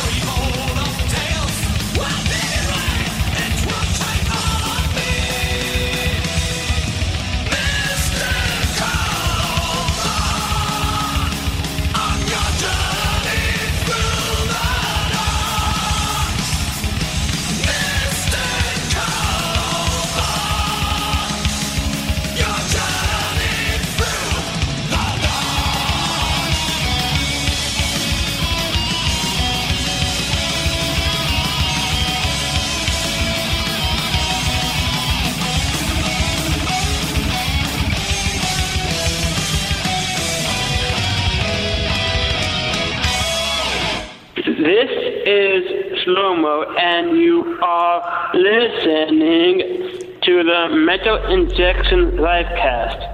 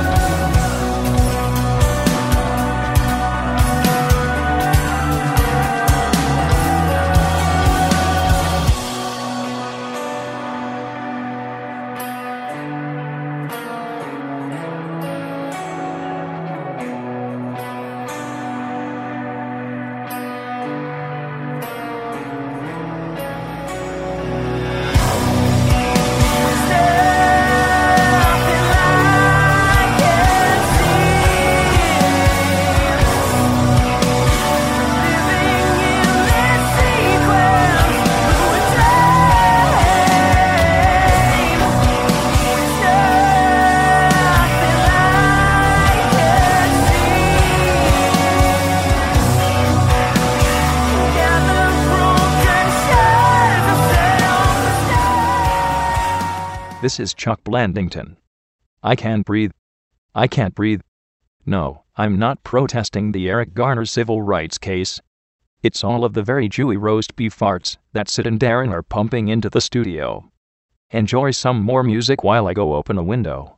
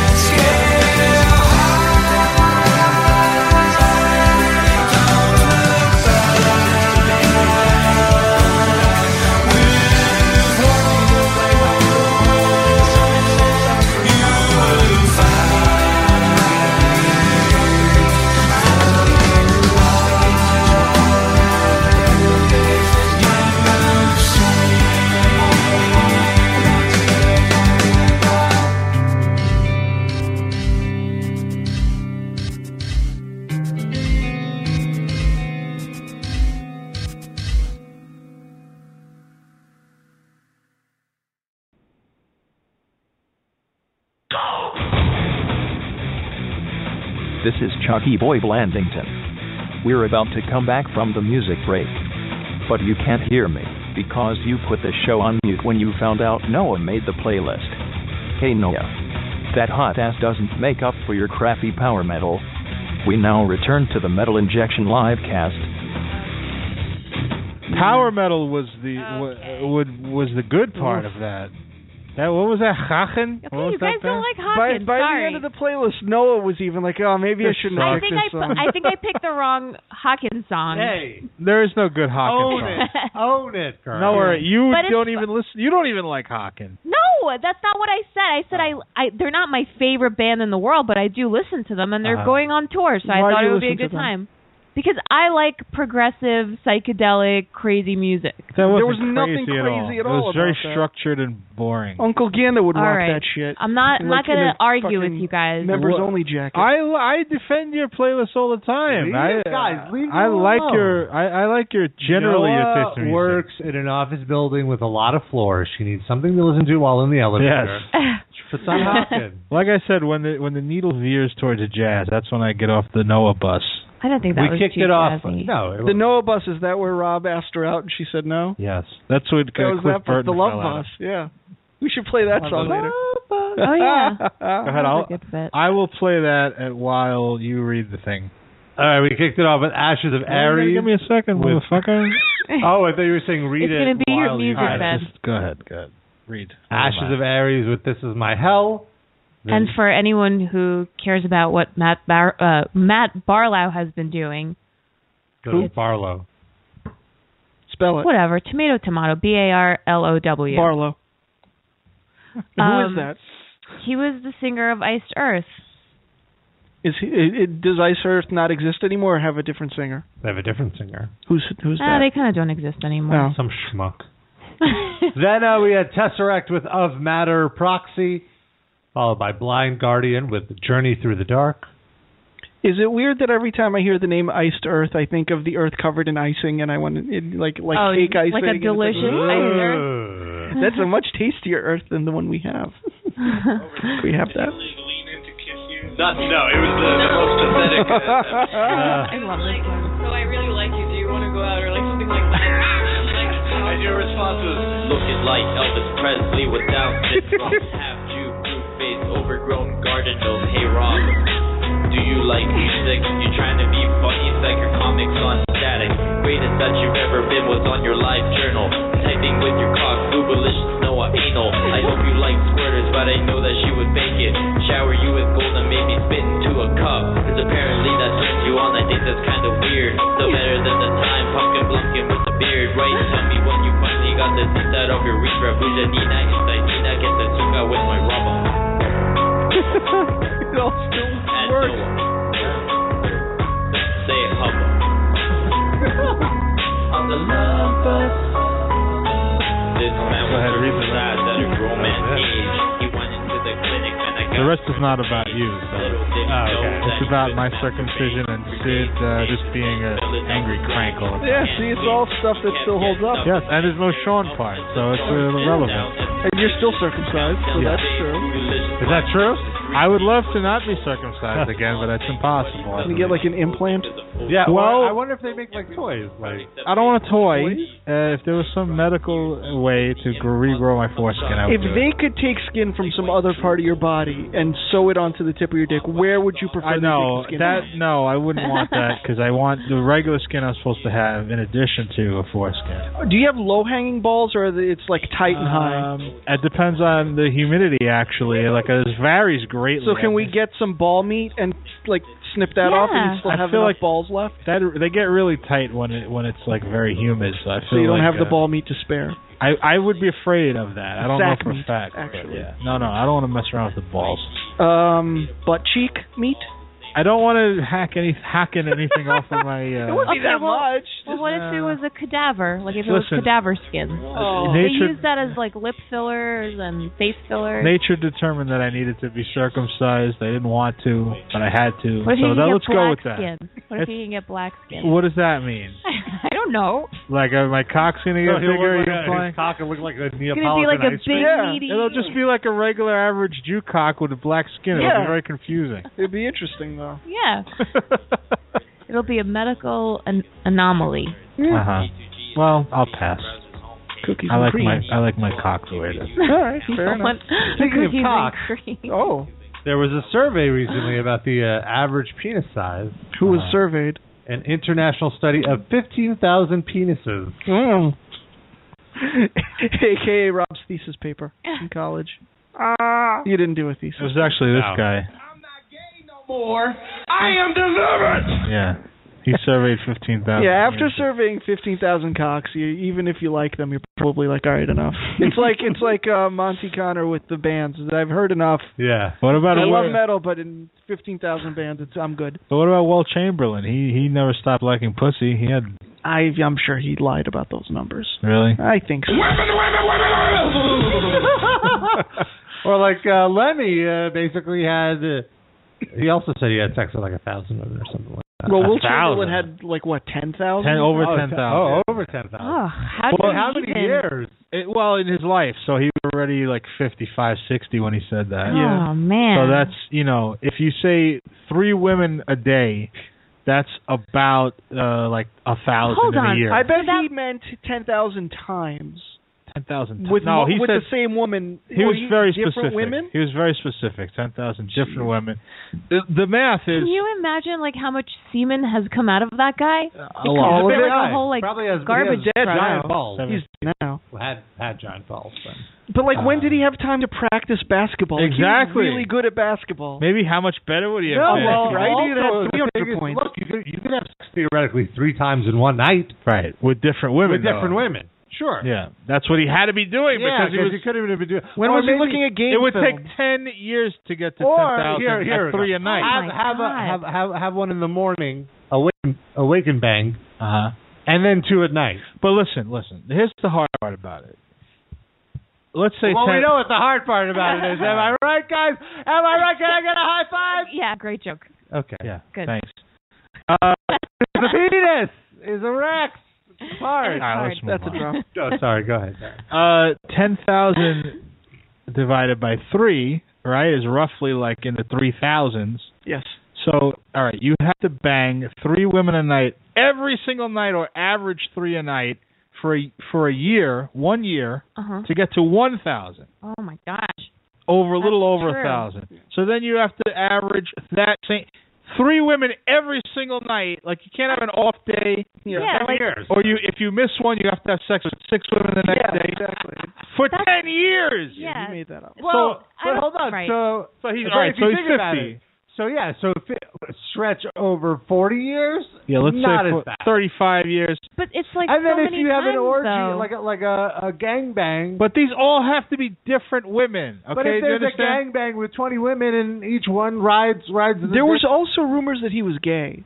hmm Yeah. So this might have just been like a Oh, big I like see. cover I just story. think he was like a Yeah. big pimp in the seventies. he never got married. He was a confirmed bachelor his whole life. I'm pretty I, sure. f- I feel like a lot of straight dudes just you know sucked a little cock back then. Yeah. It wasn't a stigma that it is now. if that's the only surface you could do the coke off of, then what are you not going to do the coke? you really think there weren't any other surfaces Who in the house? I don't know. Were they living like in just fucking bare apartments? All the mirrors are broken. What are you gonna do? yeah. He dunked on all of the uh, backboard, so those services are not.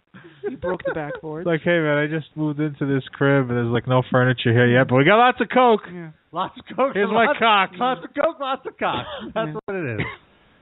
The story of Wilt Chamberlain. So if you gotta do, you gotta do a line off of Wes Unseld's dick. Ugh. Uh. Then you do a line off of Wes Unseld's dick. Who? Who's that? You- What's what's his She doesn't name? even know who Wilt Former Chamberlain NBA, he played for the Washington Bullets. Oh. He's very good at outlet passes. I believe he won Rookie of the Year and MVP in the same season. and did Believe coke off of Wilt Chamberlain's cock. Probably. I can't believe how much you know about sports. I, quite, quite a lot. even know which We- guys are doing off. I know only things about things that don't matter. On Friday, me and my wife had dinner with uh, a couple of her friends, and we played some really, really. We went to this place that has like just like board games Uh-huh. that you could play while you're eating. So we played some stupid game called Battle of the Sexes, and it was all like man-focused trivia questions that the men asked the women, and vice versa. But it was ridiculous and stupid, and none of the trivia Uh-huh. questions really applied to any gender. But anyways. One of the questions was about the only. and We'll see if anybody here knows this. Okay. Darren, you might. I don't think either of you guys. I'll will. go last then. Advice columnists who were also sisters. I know this. Noah. Oh yeah, uh, Dear Abby and Dr. other Laura. No. What? Dear Abby and got one. Ah, Darren. Dear Abby and Ann Landers. Exactly, and I got that question right, and my wife and her female coworker just both looked at me like, "Why the fuck do you know that?" You and I, Once you I more than me, but you and I both have a great retention for useless Yeah. fucking knowledge. Yeah. Uh, and, I kind and of knew it. I'm old. But you were actually- halfway there. But it actually I actually got know Ann. about a lot of stuff. Yeah. Mm. I got Ann Landers first. I had to rack my brain for Dear Abby. Ah. You were the other way. But yeah, Yeah, they are sisters, twin sisters. That I did not know. Yeah, identical twins, and really old. They're like, are they By still now- alive? Even? Ah, I don't know. But anyway, so what Yeah. I was saying was that uh, this survey, the average penis size, according to the survey, is uh, 5.16 inches uh, when erect and 4.6 inches girth. That's average. That's average based on 15,000 penises from Four around the world. Four inches in girth. with the asterisk that they believe that when this survey was announced, they felt that men with lo- more erect, with larger penises while erect, would be more likely to submit themselves for the survey out of, Uh-huh. uh, you know, lack of embarrassment, Right. or, or or what have you. So then they're admitting that this means nothing. No, it's a self-selecting sample, and you can Yeah. adjust yeah, downward. It's not. Yeah. But Right. so yeah, whatever. Average penis, five inches. When they say girth, does that mean like like this wide? around, around, Around the penis. the the distance around in a circle. Oh, so they okay. Uh, Lars Ulrich Aldridge was very happy about this uh, this Oh, news. does he have a thick a thick wang? No, he has a tiny penis according to that picture. That No, I, don't think- I thought it was like. Maybe he's a grower. Uh, yeah, I thought it was just an average. all right, he may be a grower, but that picture was not flattering. In the So- flaccid state, this article states that the average man. Which state is that? Is that Jersey? the flaccid state. Yeah. That's the state. Uh, In the state of New Jersey, By the way, that's the the episode title. flaccid flaccid state. state. Rob, you keep fucking dro- taking your mic off. Three three point six inches Uh-huh. is the length, Mhm. and three point seven inches is the girth. So most penises are growers. Yeah, I read what a, does that mean? I read a different uh, a different it means study. that your dick gets bigger when it's erect. I read a different Yeah. study that says that the uh, average uh, flaccid penis is a little mushroom cap. Is that true? uh, well, the opposite would be a shower, in that the dick doesn't grow in size. It just like It, as it opposed to being up limp. instead of down. Yeah. it uh, pitches a tent. Interesting. hmm What size would a nullo be if you would you like do they Like. Zero. What if they uh, like what if 200 of them showed up at one of these surveys just Yeah. to skew the And just data? spread Just it their ass. They- Nullo I don't think they'd be eligible because they're self self mutilators. Well, No, they but- could be trolls, you know. Yeah, like they- what if it was a prank and they just all got together and that's what they do? Well, It's but weird. there's nothing to measure. Yeah. Our data says that the average male penis size is a negative two. I don't. Yeah. I don't understand. And all our rulers smell really bad now. Ah. You think Nullos because uh, of that hole, like it, it starts I stinking? could- I I'm sure it doesn't smell good if you stick a ruler in there that smell that end of the ruler. oh God, I'm imagining ah. it. Why would they have to stick the ruler ah. inside the well, wound? how else do you know it's negative two inches? You got to. That's true. You have to measure inside. Yeah. That's true. Ugh. They're probably into that though. Yeah, the Um, ruler goes right in there. We discovered two No things lube. from this survey, gentlemen. Uh, the average penis size is negative two inches, and uh, there's a lot of corn in this man's digestive system. Oh, how did it get that? How did it get that way? Oh, His low hanging ruler- intestines. Uh, Juan The ruler's like a Juan Vergas in the chat, by the way, which means John Dix in Spanish, says the average Mexican verga is seven inches. Really? right. I don't believe that because that's like their average height. Yeah. Their leg is at least seven inches. Oh, good lord. Um, oh, all right. Josh from Wales says I just ate and I feel like throwing up. Sorry, Josh. I believe it. I brought That's it up. because he's this eating. British food. That would happen No, regardless there's of what corn. He's say. eating corn on a cob. um, yeah. Nullo, Nullo's bringing Nullo's back. It's the new Justin Timberlake album. I'm bringing Not gonna sell any back. you guys with peenies don't know how to act. The new trend. Speaking of uh, uh, nullos, let's talk about this amazing bar mitzvah video. Oh What does that have to do with nullos? Does Once that you child hear have this- no if you- penis? once you hear this singing, uh, so we've played some wonderful Jewish music in the past, Yes. and this is not one of them. Can I, mean, just say you, you posted this on your Facebook uh, wall, and every response was, "Oh, how great this is!" I think this was like not just forget the performance. I mean, obviously he's a little kid; he's not talented. It's a joke. I will say, like, uh, perf- like quality of the the It's well music done, aside, yes, it was well done, and I have well, to hand. Well, because he hired a professional videographer. Yeah, that's part of what's wrong no, with no, no. America. Well, what I, I have to hand it to the kid. He sold it. He he he has Yes. no shame. Well, he clearly. I I feel like this is a very very rare case of the child wanting to participate. He looks like, like a drama. absolute fucking He fool of himself. Yes. absolutely wants to participate. Yes, he's a- and he will look back at this ten years from now with the largest squint and being so uh, pissed at his parents. I- I don't agree. I, I was going to get at something related to that, which I, you're making a good point, but I don't agree with- about him. I think he's like going to be a drama major.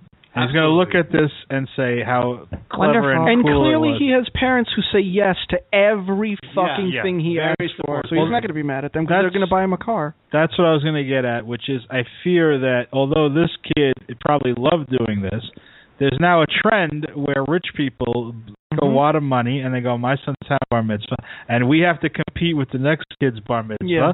and we're oh, going to yeah, make that's a been fucking going on for years. So yeah, Or that's just bar so 16. terrible. Just stop embarrassing. They Most of them so don't want to do this. and they have so much money that Most of these fucking kids don't want to even have a bar mitzvah. You know what? Because the fucking I want parents to are telling I want them to to fucking do it. congratulate all the budding videographers and, will and- make money off that of these that that are at least earning a living. No, I don't. Dumb parents. I don't want to It's fuck the American them. dream. Why? That's the dream. Yeah. the bar mitzvah industry. yeah. Fuck them. They're contributing to the torture of young children. I know what, what I'm going to do once metal injection it blows over. I'm not. I would never take Bob's advantage bar these kids. mitzvah video. Bobby's bar mitzvah video. You can do that now. Uh, I don't know that much time. Bobby On the is your Jewish name. I yeah. like to practice the Shabbos on the weekend. If you're a parent, you're But Jewish. isn't that? I mean, that's like the problem So, yeah. with religion. That right? Like if when when you boil it down, that's like all religions. all This, is, this isn't exclusive to religion. this is it, well, this is a big part of religion is that you force But your like my stupid Super beliefs Sweet on your own on kid. MTV. I don't know if that's still a show, but it's the same exact thing. yeah, it's always and like, that's not a rich religious thing. That's just But this is what religions do in general: is that they Right. make their children participate in And, like, stupid do these shit that they most w- girls want to have at the sweet sixteen party. Mhm. Most, I guarantee you, most kids do not want to have a fucking bar mitzvah. I sure. as well, they hell want the didn't. money and the attention. They, They just might- don't want to have to read don't Jewish stuff. I feel like that's a. a They're not right. old enough to think about what they're actually doing. Like to them, it's just like a celebration and a party, but like, you know the whole religious aspect to it and just being drilled into their head. Like they don't have a choice. Terrible. They wanted me to have bar mitzvah. I was like, no, that's not going to happen.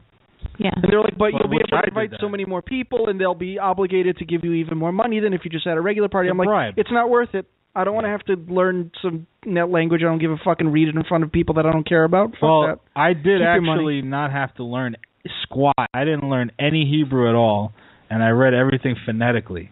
Like I had this awesome uh guy that was like a rabbi, but he's like, here, here's a tape. He, he just recorded my thing. He's a rebel How long rabbi. was it? Uh, that's a rather personal question. was it at least Uh, average size? for a Jew. Well, this was before the It was above circumcision, so he was For- doing good. A regular person average. For a Jew, probably above average. Uh, no, he. I mean, he just recorded my thing on a tape and hi him doing it. Said, "Here, take the tape home, listen to it." And but how then- was it? Like two minutes worth of talking? No, it's like six minutes. Oh, jeez. probably around there. I had and I had one of the long. shortest ha- shortest half Torah has been pulled for you. I had one of the shortest half Torahs, uh, which is a part like there's a part of the t- of what you read that's the same to everybody, and then there's a, a subsection that's different based on when you what Jewish month you were born in. So Ah. mine was the shortest. You were born in the month of Horshack. Yes. Horse, Horseshack. Mr. Kotter, I'd like to read my Haftorah now. No, I uh I had the shortest one because I with the positioning of my birthday or whatever, and that made it the shortest, and it was still like six minutes long. So. Yeah, there was no way I was doing that. And did I mention there was another kid that I did my? I, I was double booked. What? No, was- you've never mentioned that. Yes, I was double booked in my shul to do my bar mitzvah. Of so it was course like, they would double book. it was like Of half course.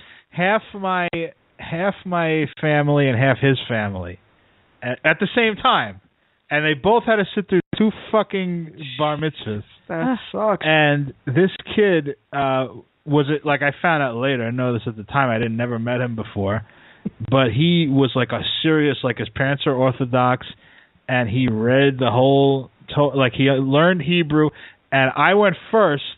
And I fucking smashed it. I was like, that other family was like omaining and shit. They fuck- and they They were, were uh, davening for you. Oh, and, and people were coming up to my mother. Oh, he was so good. Where did he study? Bless him, bless him. Do you have any oh. pictures from your bar mitzvah? I might yeah, a couple. Yeah, We need to get these and I, scan but, them in. yeah, and they have to be them. scanned. I don't have them This, uh, this digitally. needs to happen. I can. But wait. I didn't. take That's not the end of the story. So I, Okay, go ahead. I fucking uh. So all right, I smash it. You know, then it's like a little brief break, right? We go back. I gotta sit there listen to this schmuck now, and he fucking like blew it. Like he was stuttering. He looked like he peed his wanted to. pants. Basically, you, Was you it would. Shlomo? I wouldn't know. He's significantly younger than I am, but As He- far as he's told us, we don't know for sure. Shlomo's dad, maybe. no, he he just like failed, complete crash and burn, and didn't have the the, the people it at all. Was like his family throwing stones at him? I, you know, I didn't see any stones thrown, but it was like a, I felt so bad for this kid because I did nothing towards this at all. I memorized six minutes of like phonetic speech and recited it, and he just like studied probably for ten years to do this shit. I wonder if he ever like walks on the street and has like PTSD from that. Where Well, he like He's that guy behind the counter at J2 Pizza that's always crying when he's not serving up slices. or B and H. Now everyone, B&H. everyone that works at the J two P- Pizza is not Jewish, except like the boss. They True, have all yeah. Mexicans Yeah. there. But the B and H is, by the way, It's people don't know it's in New York, but it's a fucking like a camera store where only religious yids work Yeah. there. if you're ever visiting New York City, it's definitely a place you should go to, especially with all this knowledge that we've Yeah, passed down to you. it's weird. it's interesting. Uh, so yeah, let's play this. Uh, oh yeah. Let's play this. He sort of looks like mitzvah Andy Milonakis, right? Yeah. A little bit. It might seem crazy what I'm about to say. The countdown's begun to my mitzvah day. Is he missing teeth? He will be after I get study hold of him. hard, but my head's up in space. My favorite thing is they got like his brothers and sister to do it, and one of his brothers does not. It has wanna to be on purpose though, because they wouldn't have left that in. I They don't like know. make a He point to show that. He just refuses to participate. Hands in the air, like I don't care, just wanna party. Partay. Because I'm How many times do you think they had to do that line, partay? Testament is Ugh. This all sounds like one take. I don't think so. I hear layering in there. no longer a youth. Because I'm Jewish. Clap along if you just tried, man. I feel like I the- love the backing vocal. I never, I didn't hear that initially. I can see the parents in there like cracking the whip on. You gotta get this right. What are the Hoffmans gonna think? Yeah, that's true. All of me was love. That is John Legend. All No, really, it's not much worse than John Legend. my mitzvah party. and also, John Legend looks like he's about 13 as well. Multiple levels this works. John Legend is so shitty. I'm sorry. I don't know how that became. His name. He gave himself a cool name. Is that a cool? name? that reminds me, like, that's a trend. You know, like, like for example, another example is Trey Songz, mm-hmm. which is the With a like Z. how the Z is bad enough, but just naming yourself like you're a musician and you know it's like if I if a writer and I go Darren Books Yeah. is my name, Yeah. my novelist name. What is that? Yeah. Uh, But that's one thing. But then you- you're he bypassed singing. Now he's a legend. He became a Yeah. legend Yeah. before he even fucking put an album out. John Legend And then the Grammys just rolled right in. And Fuck date, dating a model. model. Just I guess you just got to call yourself a fucking legend. Yeah, fake it till you make it. I'm gonna be, uh, change my name to Rob Podcast. That's yes, I like it with a Z at the end though. Rod podcast. Rob Rob, Rob follow ups. Cast Bonnie. It's got to be an aspirational name. You already do podcasts. Mm-hmm. Rob TV personality. There you go. Injection.tv. So you What? what? Why are you shaking your head? It wasn't even that insulting. Cause my parents Do we? Are, are we gonna go through the whole thing? Don't we have like voicemails and drops to play and stuff? Calls? Is- anything is Calls? good. Like punishment. Yeah. Josh said he was calling in. Oh, The Show's oh, over. no. Oh, Josh. Oh, we have two calls. Yeah. See, what are you doing, When man? did this happen? Can we even take calls Two anymore? one four. Because we started. Oh, Turn two it one four off. hung up. Turn- All right, now we just got Josh. Oh. Josh. Hey guys. Hey. Hello. Josh, Um, is that um, yeah, worse uh, or better than my music break? Uh, that was definitely worse because you threw tes- Tesseract in there. So, uh, uh, yeah. Um, the first thing I wanted to say was thank you for making me feel sick after I ate a sandwich. Sandwich. Uh, About the Nullo the, the thing. second thing was, yeah, the Nullo thing. Um, the second was, I actually have a funny story from work this week. Uh, I've been waiting around six weeks for something to happen, and it finally happened. Oh. Now, you So- work like a grocery store, like a bodega type place. Is it Tesco's? Yeah, Do yeah, you work pretty much. Tesco's? No, it's not a Tesco's, unfortunately. I'd love to live closer to a Tesco's. What is it? What's the name of the place? People could shout you out in Uh, it's Wales. called- begging. It's basically called Premier, Okay. so it's basically just a regular convenience store. Okay. Uh, so the story was, um, I go into work on Tuesday, just hang up my coat and whatnot, get told what to do, uh, what I'm going to be doing for the rest of the day. Uh, my first task was to restock the drinks. So I go upstairs for about 10 minutes, grab everything I need, come down, and there is a guy pissing in the freezer. Just a drunk guy. Just a drunk guy with his dick in his hand pissing in the freezer. What time was this? This was around uh, half nine in the morning. Oh my God. So he, he had clearly Yeah. had a night, and this was like the tail end. Can Yeah. you imagine if, Uh, like s- i- i- if his skin got caught on like an ice cream box? You know how like like I, I haven't told anybody. I haven't told anybody about this uh, except for like my family and the other members of staff because I wanted to, you know, keep it as a so what as an exclusive. yeah. You have to Well, out the first- food on? I I ran to my manager as fast as I could, and he threw him the fuck out, and he's he's never allowed back in. We have a picture of him. hope. Uh, we have a picture of him on. oh God. No, we we uh, we scanned that out of the CCTV. So Is he a shower or a grower? um, it it wasn't the most flattering of penises. Now, let me ask this: Did he just have like the freezer door open and he was standing in the aisle peeing in, or was he all the way in the freezer? Well, maybe that's It why was um flattered. good midway. It was a good midway. He was half, ha one foot in the door. You need He was he was leaning over. He was leaning That's how- over. That's how mom got one foot in the door. Eat in the freezer. So, what products were, did, were? Was it like an empty part of the freezer, or was there actually products in there that he was peeing on? There was products on there, but they were like in plastic tubs. It was the, it was the ice cream section. Oh, so they were just we just uh, cleaned we just cleaned them off. We cleaned them off and put them in the upstairs freezer. Oh. No, we we waited for a while. Okay. Oh my God. Wow, what an I inside don't run look this at what- what happened. Yeah, Maybe, maybe you shouldn't have said the name of the grocery store. There might be a health code violation. now. There might be. well, I don't know how strict they are. Stuff. Pissing on the ice cream. We, It's my favorite yeah, poison. but we clean them off and whatnot. So No amount of cleaning. Yeah, just throw it out. Send the guy a bill. So did anyone say I- I anything, or did he just stop? Um, he got thrown out. well, the boss. Yeah, Was yeah, the boss threw him out. He got thrown out, or was he still peeing down the aisle being dragged out of the Yeah, You gotta wait. No, we we had we had waited until he stopped uh, the flow. So respectful. You look at him pop a squat. and fucking Oh, Like a those are the testicle. produce uh, it's warmer climates for that. Belly counter.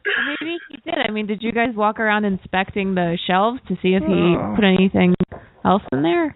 Yeah, yeah, we had we had checked everywhere else. Did he have like a shopping cart? Did he have a shopping cart full of stuff that he was planning on purchasing, or did he just come in to piss and then leave? He had a four pack of he had he had a full pack of beer right down by the side of him. Go So- with it.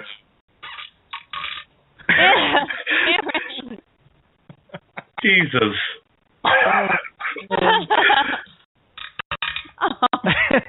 that actually segues perfectly into our uh, question of the week, right? From last week. Oh, yeah, that's, that's what I was intending. This this was my sort of story for that. Wow. Thank you. So- yeah, great story. No, no problem. All right. So, what was our question of the week, Sid? Uh, what wasn't A it? public yeah. moment of embarrassing. What is, what is your story about public, Public- defecation? Well, it could be urination, defecation, any type Just of go and bodily. potty in the public. public potties. Uh, so we got a few responses to this. Start with head stretch. Well, or should we each tell our own? Or, or I feel like I've told all of mine already, probably. yeah. But let's, let's here's dead stretch. Man, first off, I gotta say, what kind of fucking questions are these? Anyway, I'll answer it anyway. Click off. Hold on. Let's uh-huh. start that over. man, I gotta say, what kind of fucking questions are these? How drunk is he? Anyways, tell us about the most or best em- embarrassing public defecation.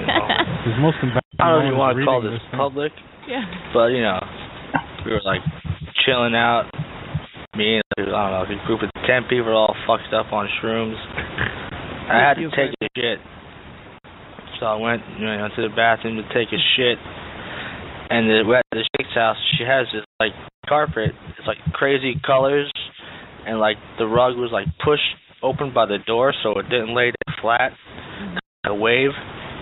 Sitting there, fucking staring at the rug, and I'm, you know, tripping on shrooms, and I'm fucking like tripping out.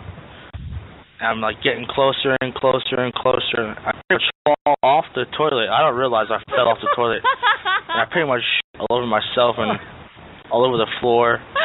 And people come in because I was like I in there for like two hours. And they said the first thing I said when I opened the door was, "Dude, look at this rug. It's so fucking trippy." Yeah, I had shit all over the place. Yeah, that's my story.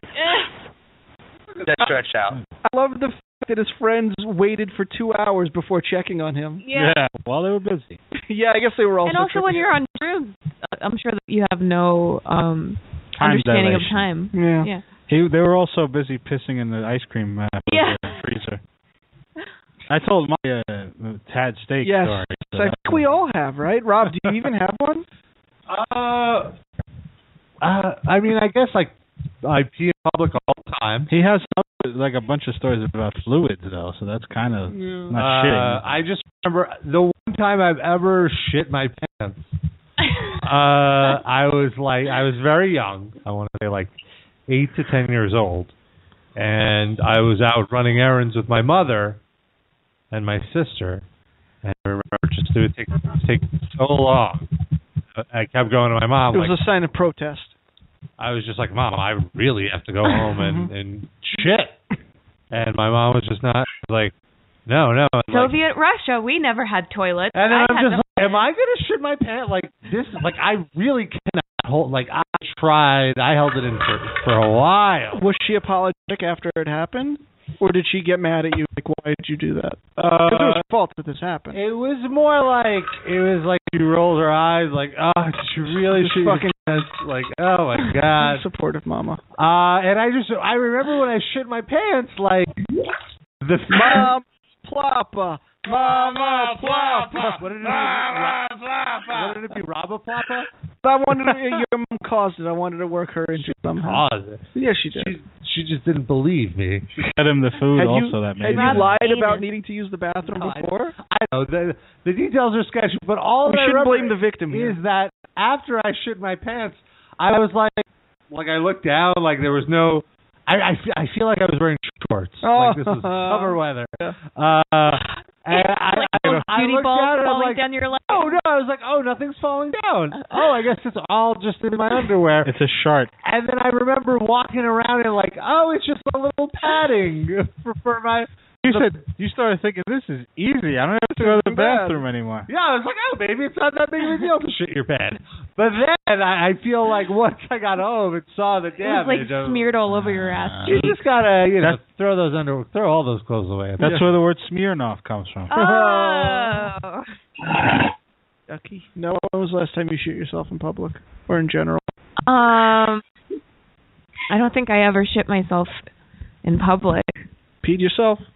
Uh, I never pee myself either, but you came up with this fucking question. Well- you don't even have an answer. well, no, it was well, okay. No, no, I have an embarrassing thing, but it was my period. Okay. that works. Yep. Um, so I was I was working at like this furniture store. Oh no.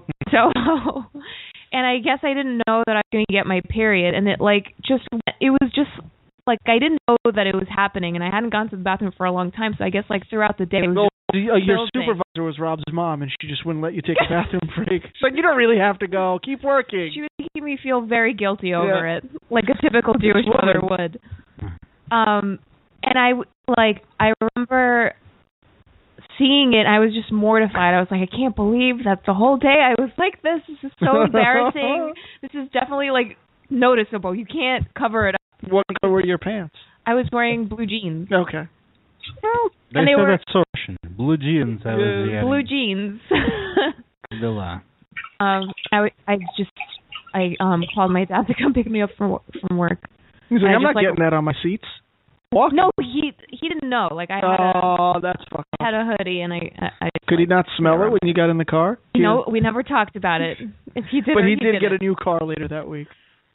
Yeah, yeah, he, He set that one on fire. he did.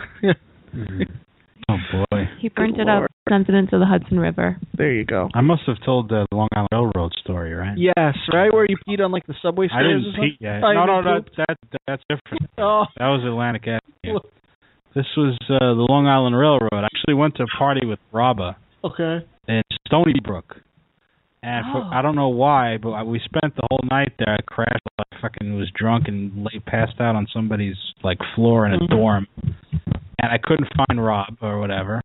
Some friend. And No, well, I, we I think went we there split up. independently. Uh, Did Like, we? All just right. ended Oh yeah, yeah, that's right. Party. So whatever. I and in the morning I I left and I took the Long Island Ro- Railroad home, and I I got to like probably five minutes out from the station in Jamaica, like where you have to change. I had to change to take Yeah. another train home. And I'm like, immediately I'm on DEFCON one. I like I have to shit like right now, out of nowhere. Like it didn't, it didn't build up. It was just boom. It's like a sudden diarrhea Heel broke somewhere. so I said, "Oh my god, what am I gonna do?" And then it's pl- so I said, "All right, I made a plan. I have to just get off at Jamaica instead of changing. I have to go and take a shit somewhere in a fucking restaurant or something." And then the train stopped. Like they, they're deep, they're like there's a, on the train in the station. You have to wait for it to pull in, and then I'm like, oh. "Oh my god, I'm gonna shit in my pants. I'm gonna shit in my pants." And then I said, "Look, "I got to be positive, positive thinking." Did you get I'm hot? not gonna shit in my pants. I'm not gonna shit in my pants. It didn't work. I fucking like started oozing out, Oh no! and like slowly, I'm still trying to oh. cleanse. But I wound up going to like it was done. I, it all came out. But now I'm like, I changed to plan C, which is I have to go somewhere and dump these fucking drawers because I'm in Queens. I'm like an, a 90 minute train ride from my house now. I'm not going home with fucking shitty ass. Well, where So- would you get more pants? I I just I'm gonna take get rid of. Hopefully it's contained. Yeah, just buy new underwear. And right? no, no, no. I went. I was gonna go home commando. Ah, but then you ruined your pants. Don't care. I want to get home without Okay. Oh, a Yeah. load in my Survival, pants. Rob. okay, you're right. You're right. I gotta go buy fucking. And it, you know, it's if it's Yeah, there, it's, it's ruined done. anyway. It's I'm never You're right. wearing these pants. You're right. You're no- right. I'm gonna remind you. Yeah. So I so I found a I found the first place I could go to change, which was like this fucking shitty, seedy '70s R&B bar with all these I like feel like maybe you have told the story. yeah, Tell like it these anyway. 45 year old like guy in a pimp suit is the boss of the like walking around being the host and everything. There's actually people in there. I'm like, hey man, you mind if I go take a piss or anything? He's like, yeah, go ahead.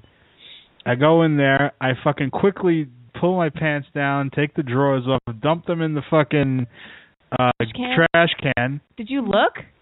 It was pretty like it, it, it, it was. I'll say one thing: it was contained. I believe it was Wow. contained. My memory serves. It was Tidy contained whities or boxers? Uh, Guess it must uh have been boxer briefs only is Oh, all I ever wear. I don't Hmm. fuck with those. Uh, either one of those cause problems. The other two. So I dumped it, and then like I'm making my way out past the guy, and it's like a fucking movie. I have to get past the prison guard or something. And he's like, all right, all right. And then he's like, uh, maybe he smelled it. I don't know. But then he's like, and then I'm out the door, and he's like, hey, you just dumped your fucking dirty drawers in this fucking bathroom. I know what you did, and that motherfucker. Like he starts, he starts going, out. and then I just jet to the fucking. the fuck out of there. The perfect crime. You should go back there see if that place still exists. They have like a plaque honoring that one time that white guy came in and dumped shitty underwear in our bar. The French dip Belarus. He changed his name. He said that I definitely did tell that story. Yeah. And uh yeah, But it's been a while. long It's a time. good- It's been a long time that some of the details are even fuzzy. I hope I remembered right.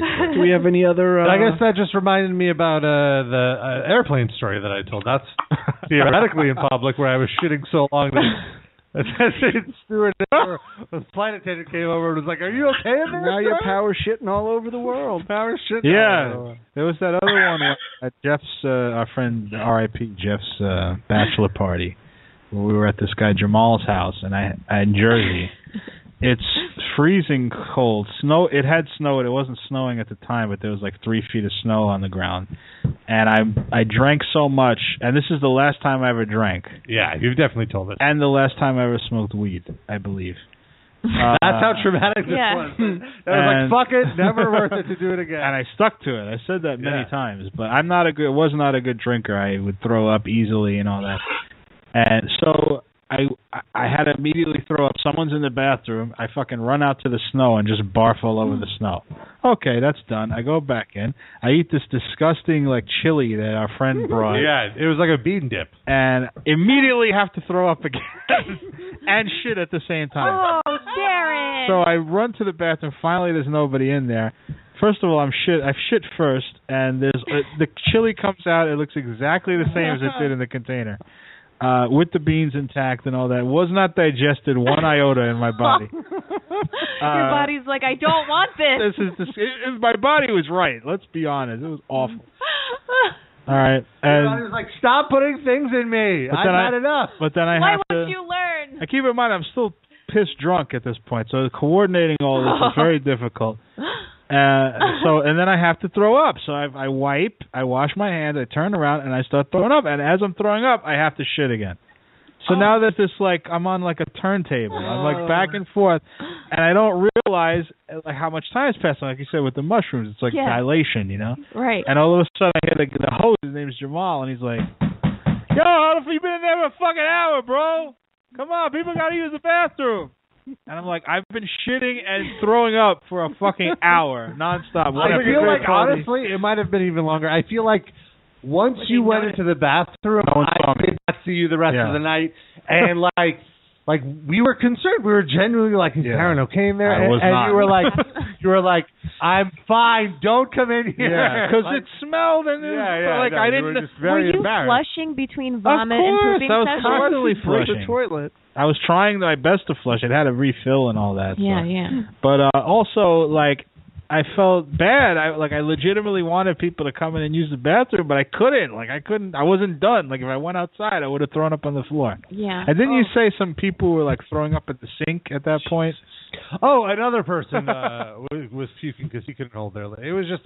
So then I it was a party of amateur, and it was just like, come on. I'm not really an amateur. Like I was drinking my whole life. I just Maybe never. the the bean dip was poison. I think it was, It was just a really comment. bad. Like you were, s- you were. By the time we started smoking weed, you were already very drunk, and that's a, a terrible Oh, combination. yeah. I agree. That's really. Oh, what it man, was. that's But I kind of already knew that I wanted to stop doing both of those things. So I said this Right. is like Just a good like rock occasion. bottom. Yeah. Did you Like- learn your lesson? I don't, you know, that's uh, you. That would be the normal assumption, but I don't think I already knew that lesson. I was just like, let's fuck it, let's do it one more time, and then I'm And it just and reminded done. you of why Yes, you it didn't did. want to do it It, it reinforced what I was already thinking. So for the 300th episode, No, it'll be the first time ever no, Darren gets drunk. not happening. I despise alcohol now. Okay, so then smoke weed. Uh, I, I don't want to smoke weed. I don't despise Being around weed, you two, uh, it's we yeah, have we- a contact high at all times. I have a much All of us more. will get so high. I have a much more. Plus, it's going to be in my house. I don't want to. But we're Yeah. doing the show from my house. I don't. Uh, I don't want. I don't have anything against. Weed. We have a very good attitude toward weed, but I, it's not for me anymore. Like it doesn't fit my lifestyle or thought processes.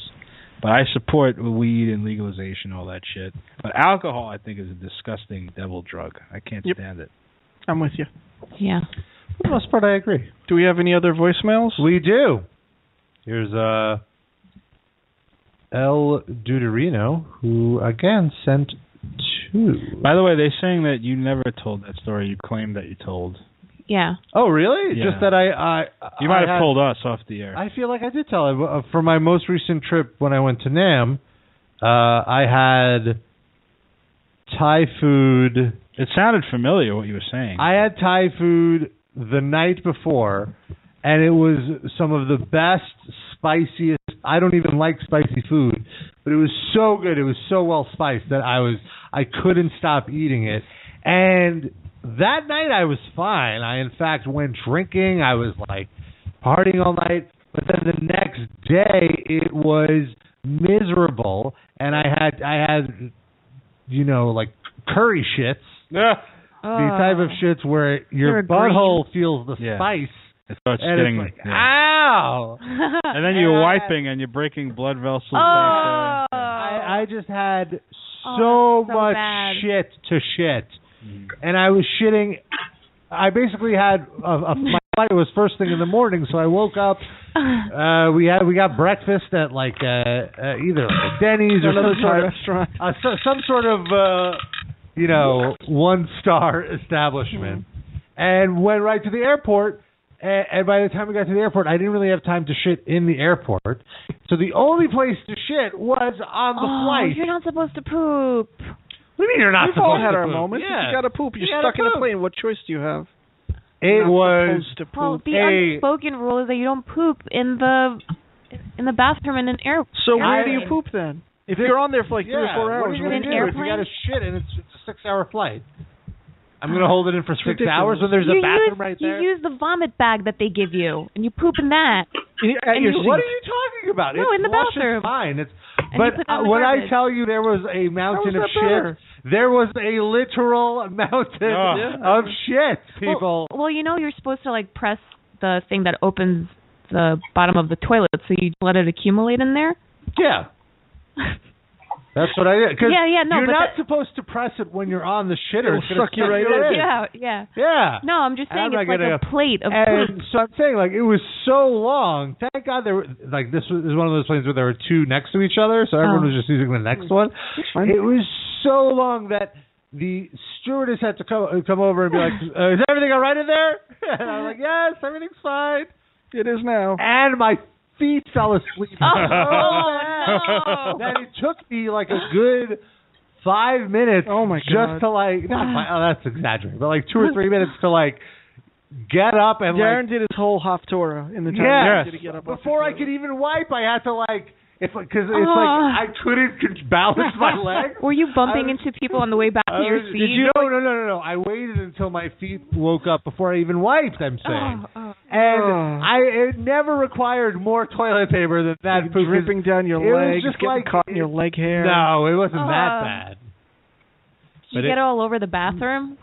The Did it toilet. spray? Or, or was it was yeah, solid? it was. It was. It was a combination. It's It's like it, it was very. Le- it was, so it was definitely levels. got on like the wall or something. Oh no! It Of the sprayed- bathroom or of the toilet, toilet? You mean right? Oh, but the bathroom. Like, what if it went? It, it just like exploded How out of did you. it do He that? was sitting on I'm the toilet. Sitting. My butthole is facing down. It's not facing like to the side. Noah's been overserved tonight. I don't think she knows Yeah, what like, she's how talking no, are I know what I'm talking about. How are you spraying it on a wall? How how is that physically if you're possible? sitting on the toilet and there's a little bit of space behind you, and So it goes like, up. and, So and, it and the, power, the power is so so strong from your burning asshole that it just ricochets off the toilet and goes I don't onto think. the wall. Uh, speaking as a above average sized uh, male person, I have never had a scenario where the toilet bowl left open space couldn't at any you. any part of my body. Okay, Perhaps I mean, you I- have been in I'm just situation. imagining I've- a I've really wide that, toilet but, bowl. Yeah, this is an airplane, though. You know, Yeah, it's yeah. not wide. It's a tiny little. It's a tiny All right, turtle. let's get to these other Uh, El, El for Deuterino. God's sake. Yeah, Before like the, third question of the, show week, already. no, Sid, I don't have a cold. I'm wondering what you're hearing. I know you said your laziness has gotten in the way of your cleanliness on the show, so I don't know. Try using Q-tips. Ah! Am I am I wrong though? Doesn't he sound like congested or something? It just sounds nasally. All right, That's it. so there you go. So then that's what I'm hearing. My best slash most embarrassing public defecation desecration moment would have to be back in high school. And yes, that was my nickname back then. This punk rich kid had keyed up my friend's car and slashed all four of his tires. So for revenge, we knew he was having a pool party Friday night. So Thursday night, we were going to go shit in his pool. That way he'd have to drain the pool and wouldn't be able to have the party. So we show up Thursday night. I ate a lot of Chipotle. My friend drives the getaway ah. car. I get out of the car, hop the wall, pull down my pants. I realize I have no toilet paper with me, so I didn't know how I was going to clean myself. A dollar. I got Didn't the idea in the of sticking half my body in the pool so I could shit and it would clean me, but it didn't work out.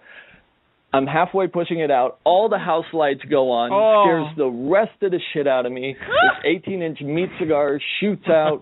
I jump out of the pool, grab my pants, run outside, and my friend had bailed. So I had to run butt ass naked for a block and a half, two blocks. but we got off scot free, and it was pretty funny. Until now. Oh, Great yeah. story. That's pretty good. I remember I was. uh, That just reminded me of another public defecation story. I once shot in a pool. What? When I was an idiot, like I, I went on a cruise when I was really young with my family, Oh, and I was in the pool, and I was like, "Oh, I don't want to go to the bathroom." how old were you? About like very, like maybe ten years old.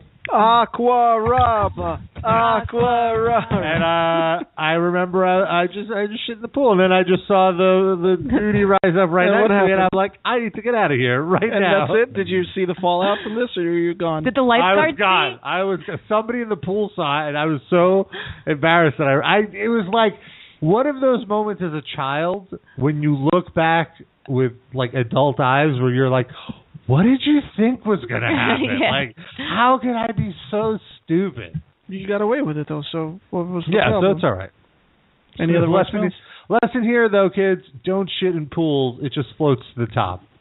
Mm-hmm. That's the lesson. No, Rabbit's just- always the top. The lesson is shit in a pool and get out before Just it run floats away up. right away. Yeah. Yeah. Okay, fair enough. Uh, we also got Leroy Kenton, Oh. uh, who That's one person. Yeah. Hey, this is Leroy. What's up? Uh, first and foremost, I would like to second Al Deuterino's idea and request for bringing in Shlomo t- as a sit-in guest for the 300th episode. No, no. Uh, I will not settle for less, Oh, I'm glad you won't. except check. maybe Mama Rabba. It's not happening. Yeah, that, we that would not be less. That would be But uh, my move. most Yeah. embarrassing public defecation moment would be when I was possibly in high school, maybe junior high, I was playing football with some friends, and I had to take a really massive dump. I didn't know where to go. Like So. I went to the playground facility, and thankfully there was nobody around. And I climbed up to the top of the swirly slide in the most enclosed area as possible, and I left a giant mess at the very top. And I felt like a real big asshole. Well, That's my story. unintended. Slow Mo China. We'll see you at episode 300. Later.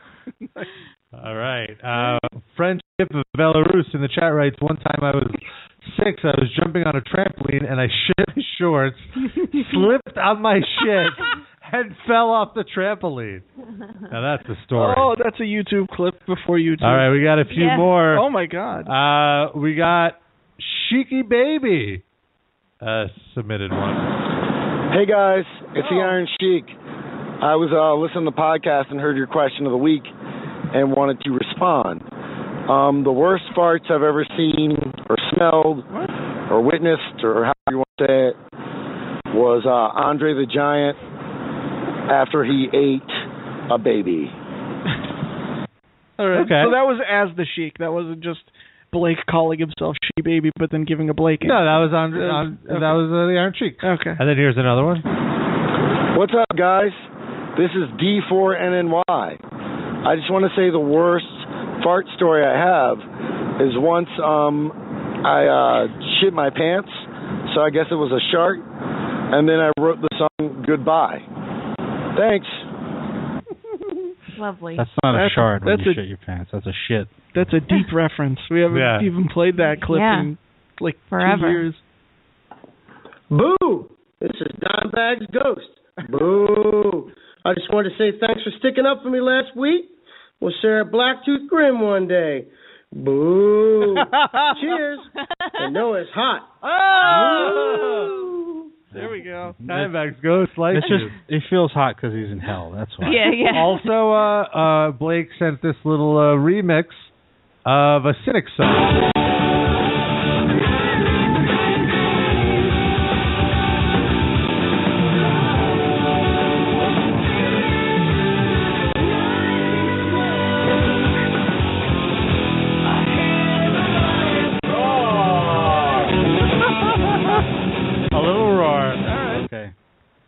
Gonna get out of here. We have a question of the week for next week, though. What's the question of the week? What is your favorite band name of all time and why?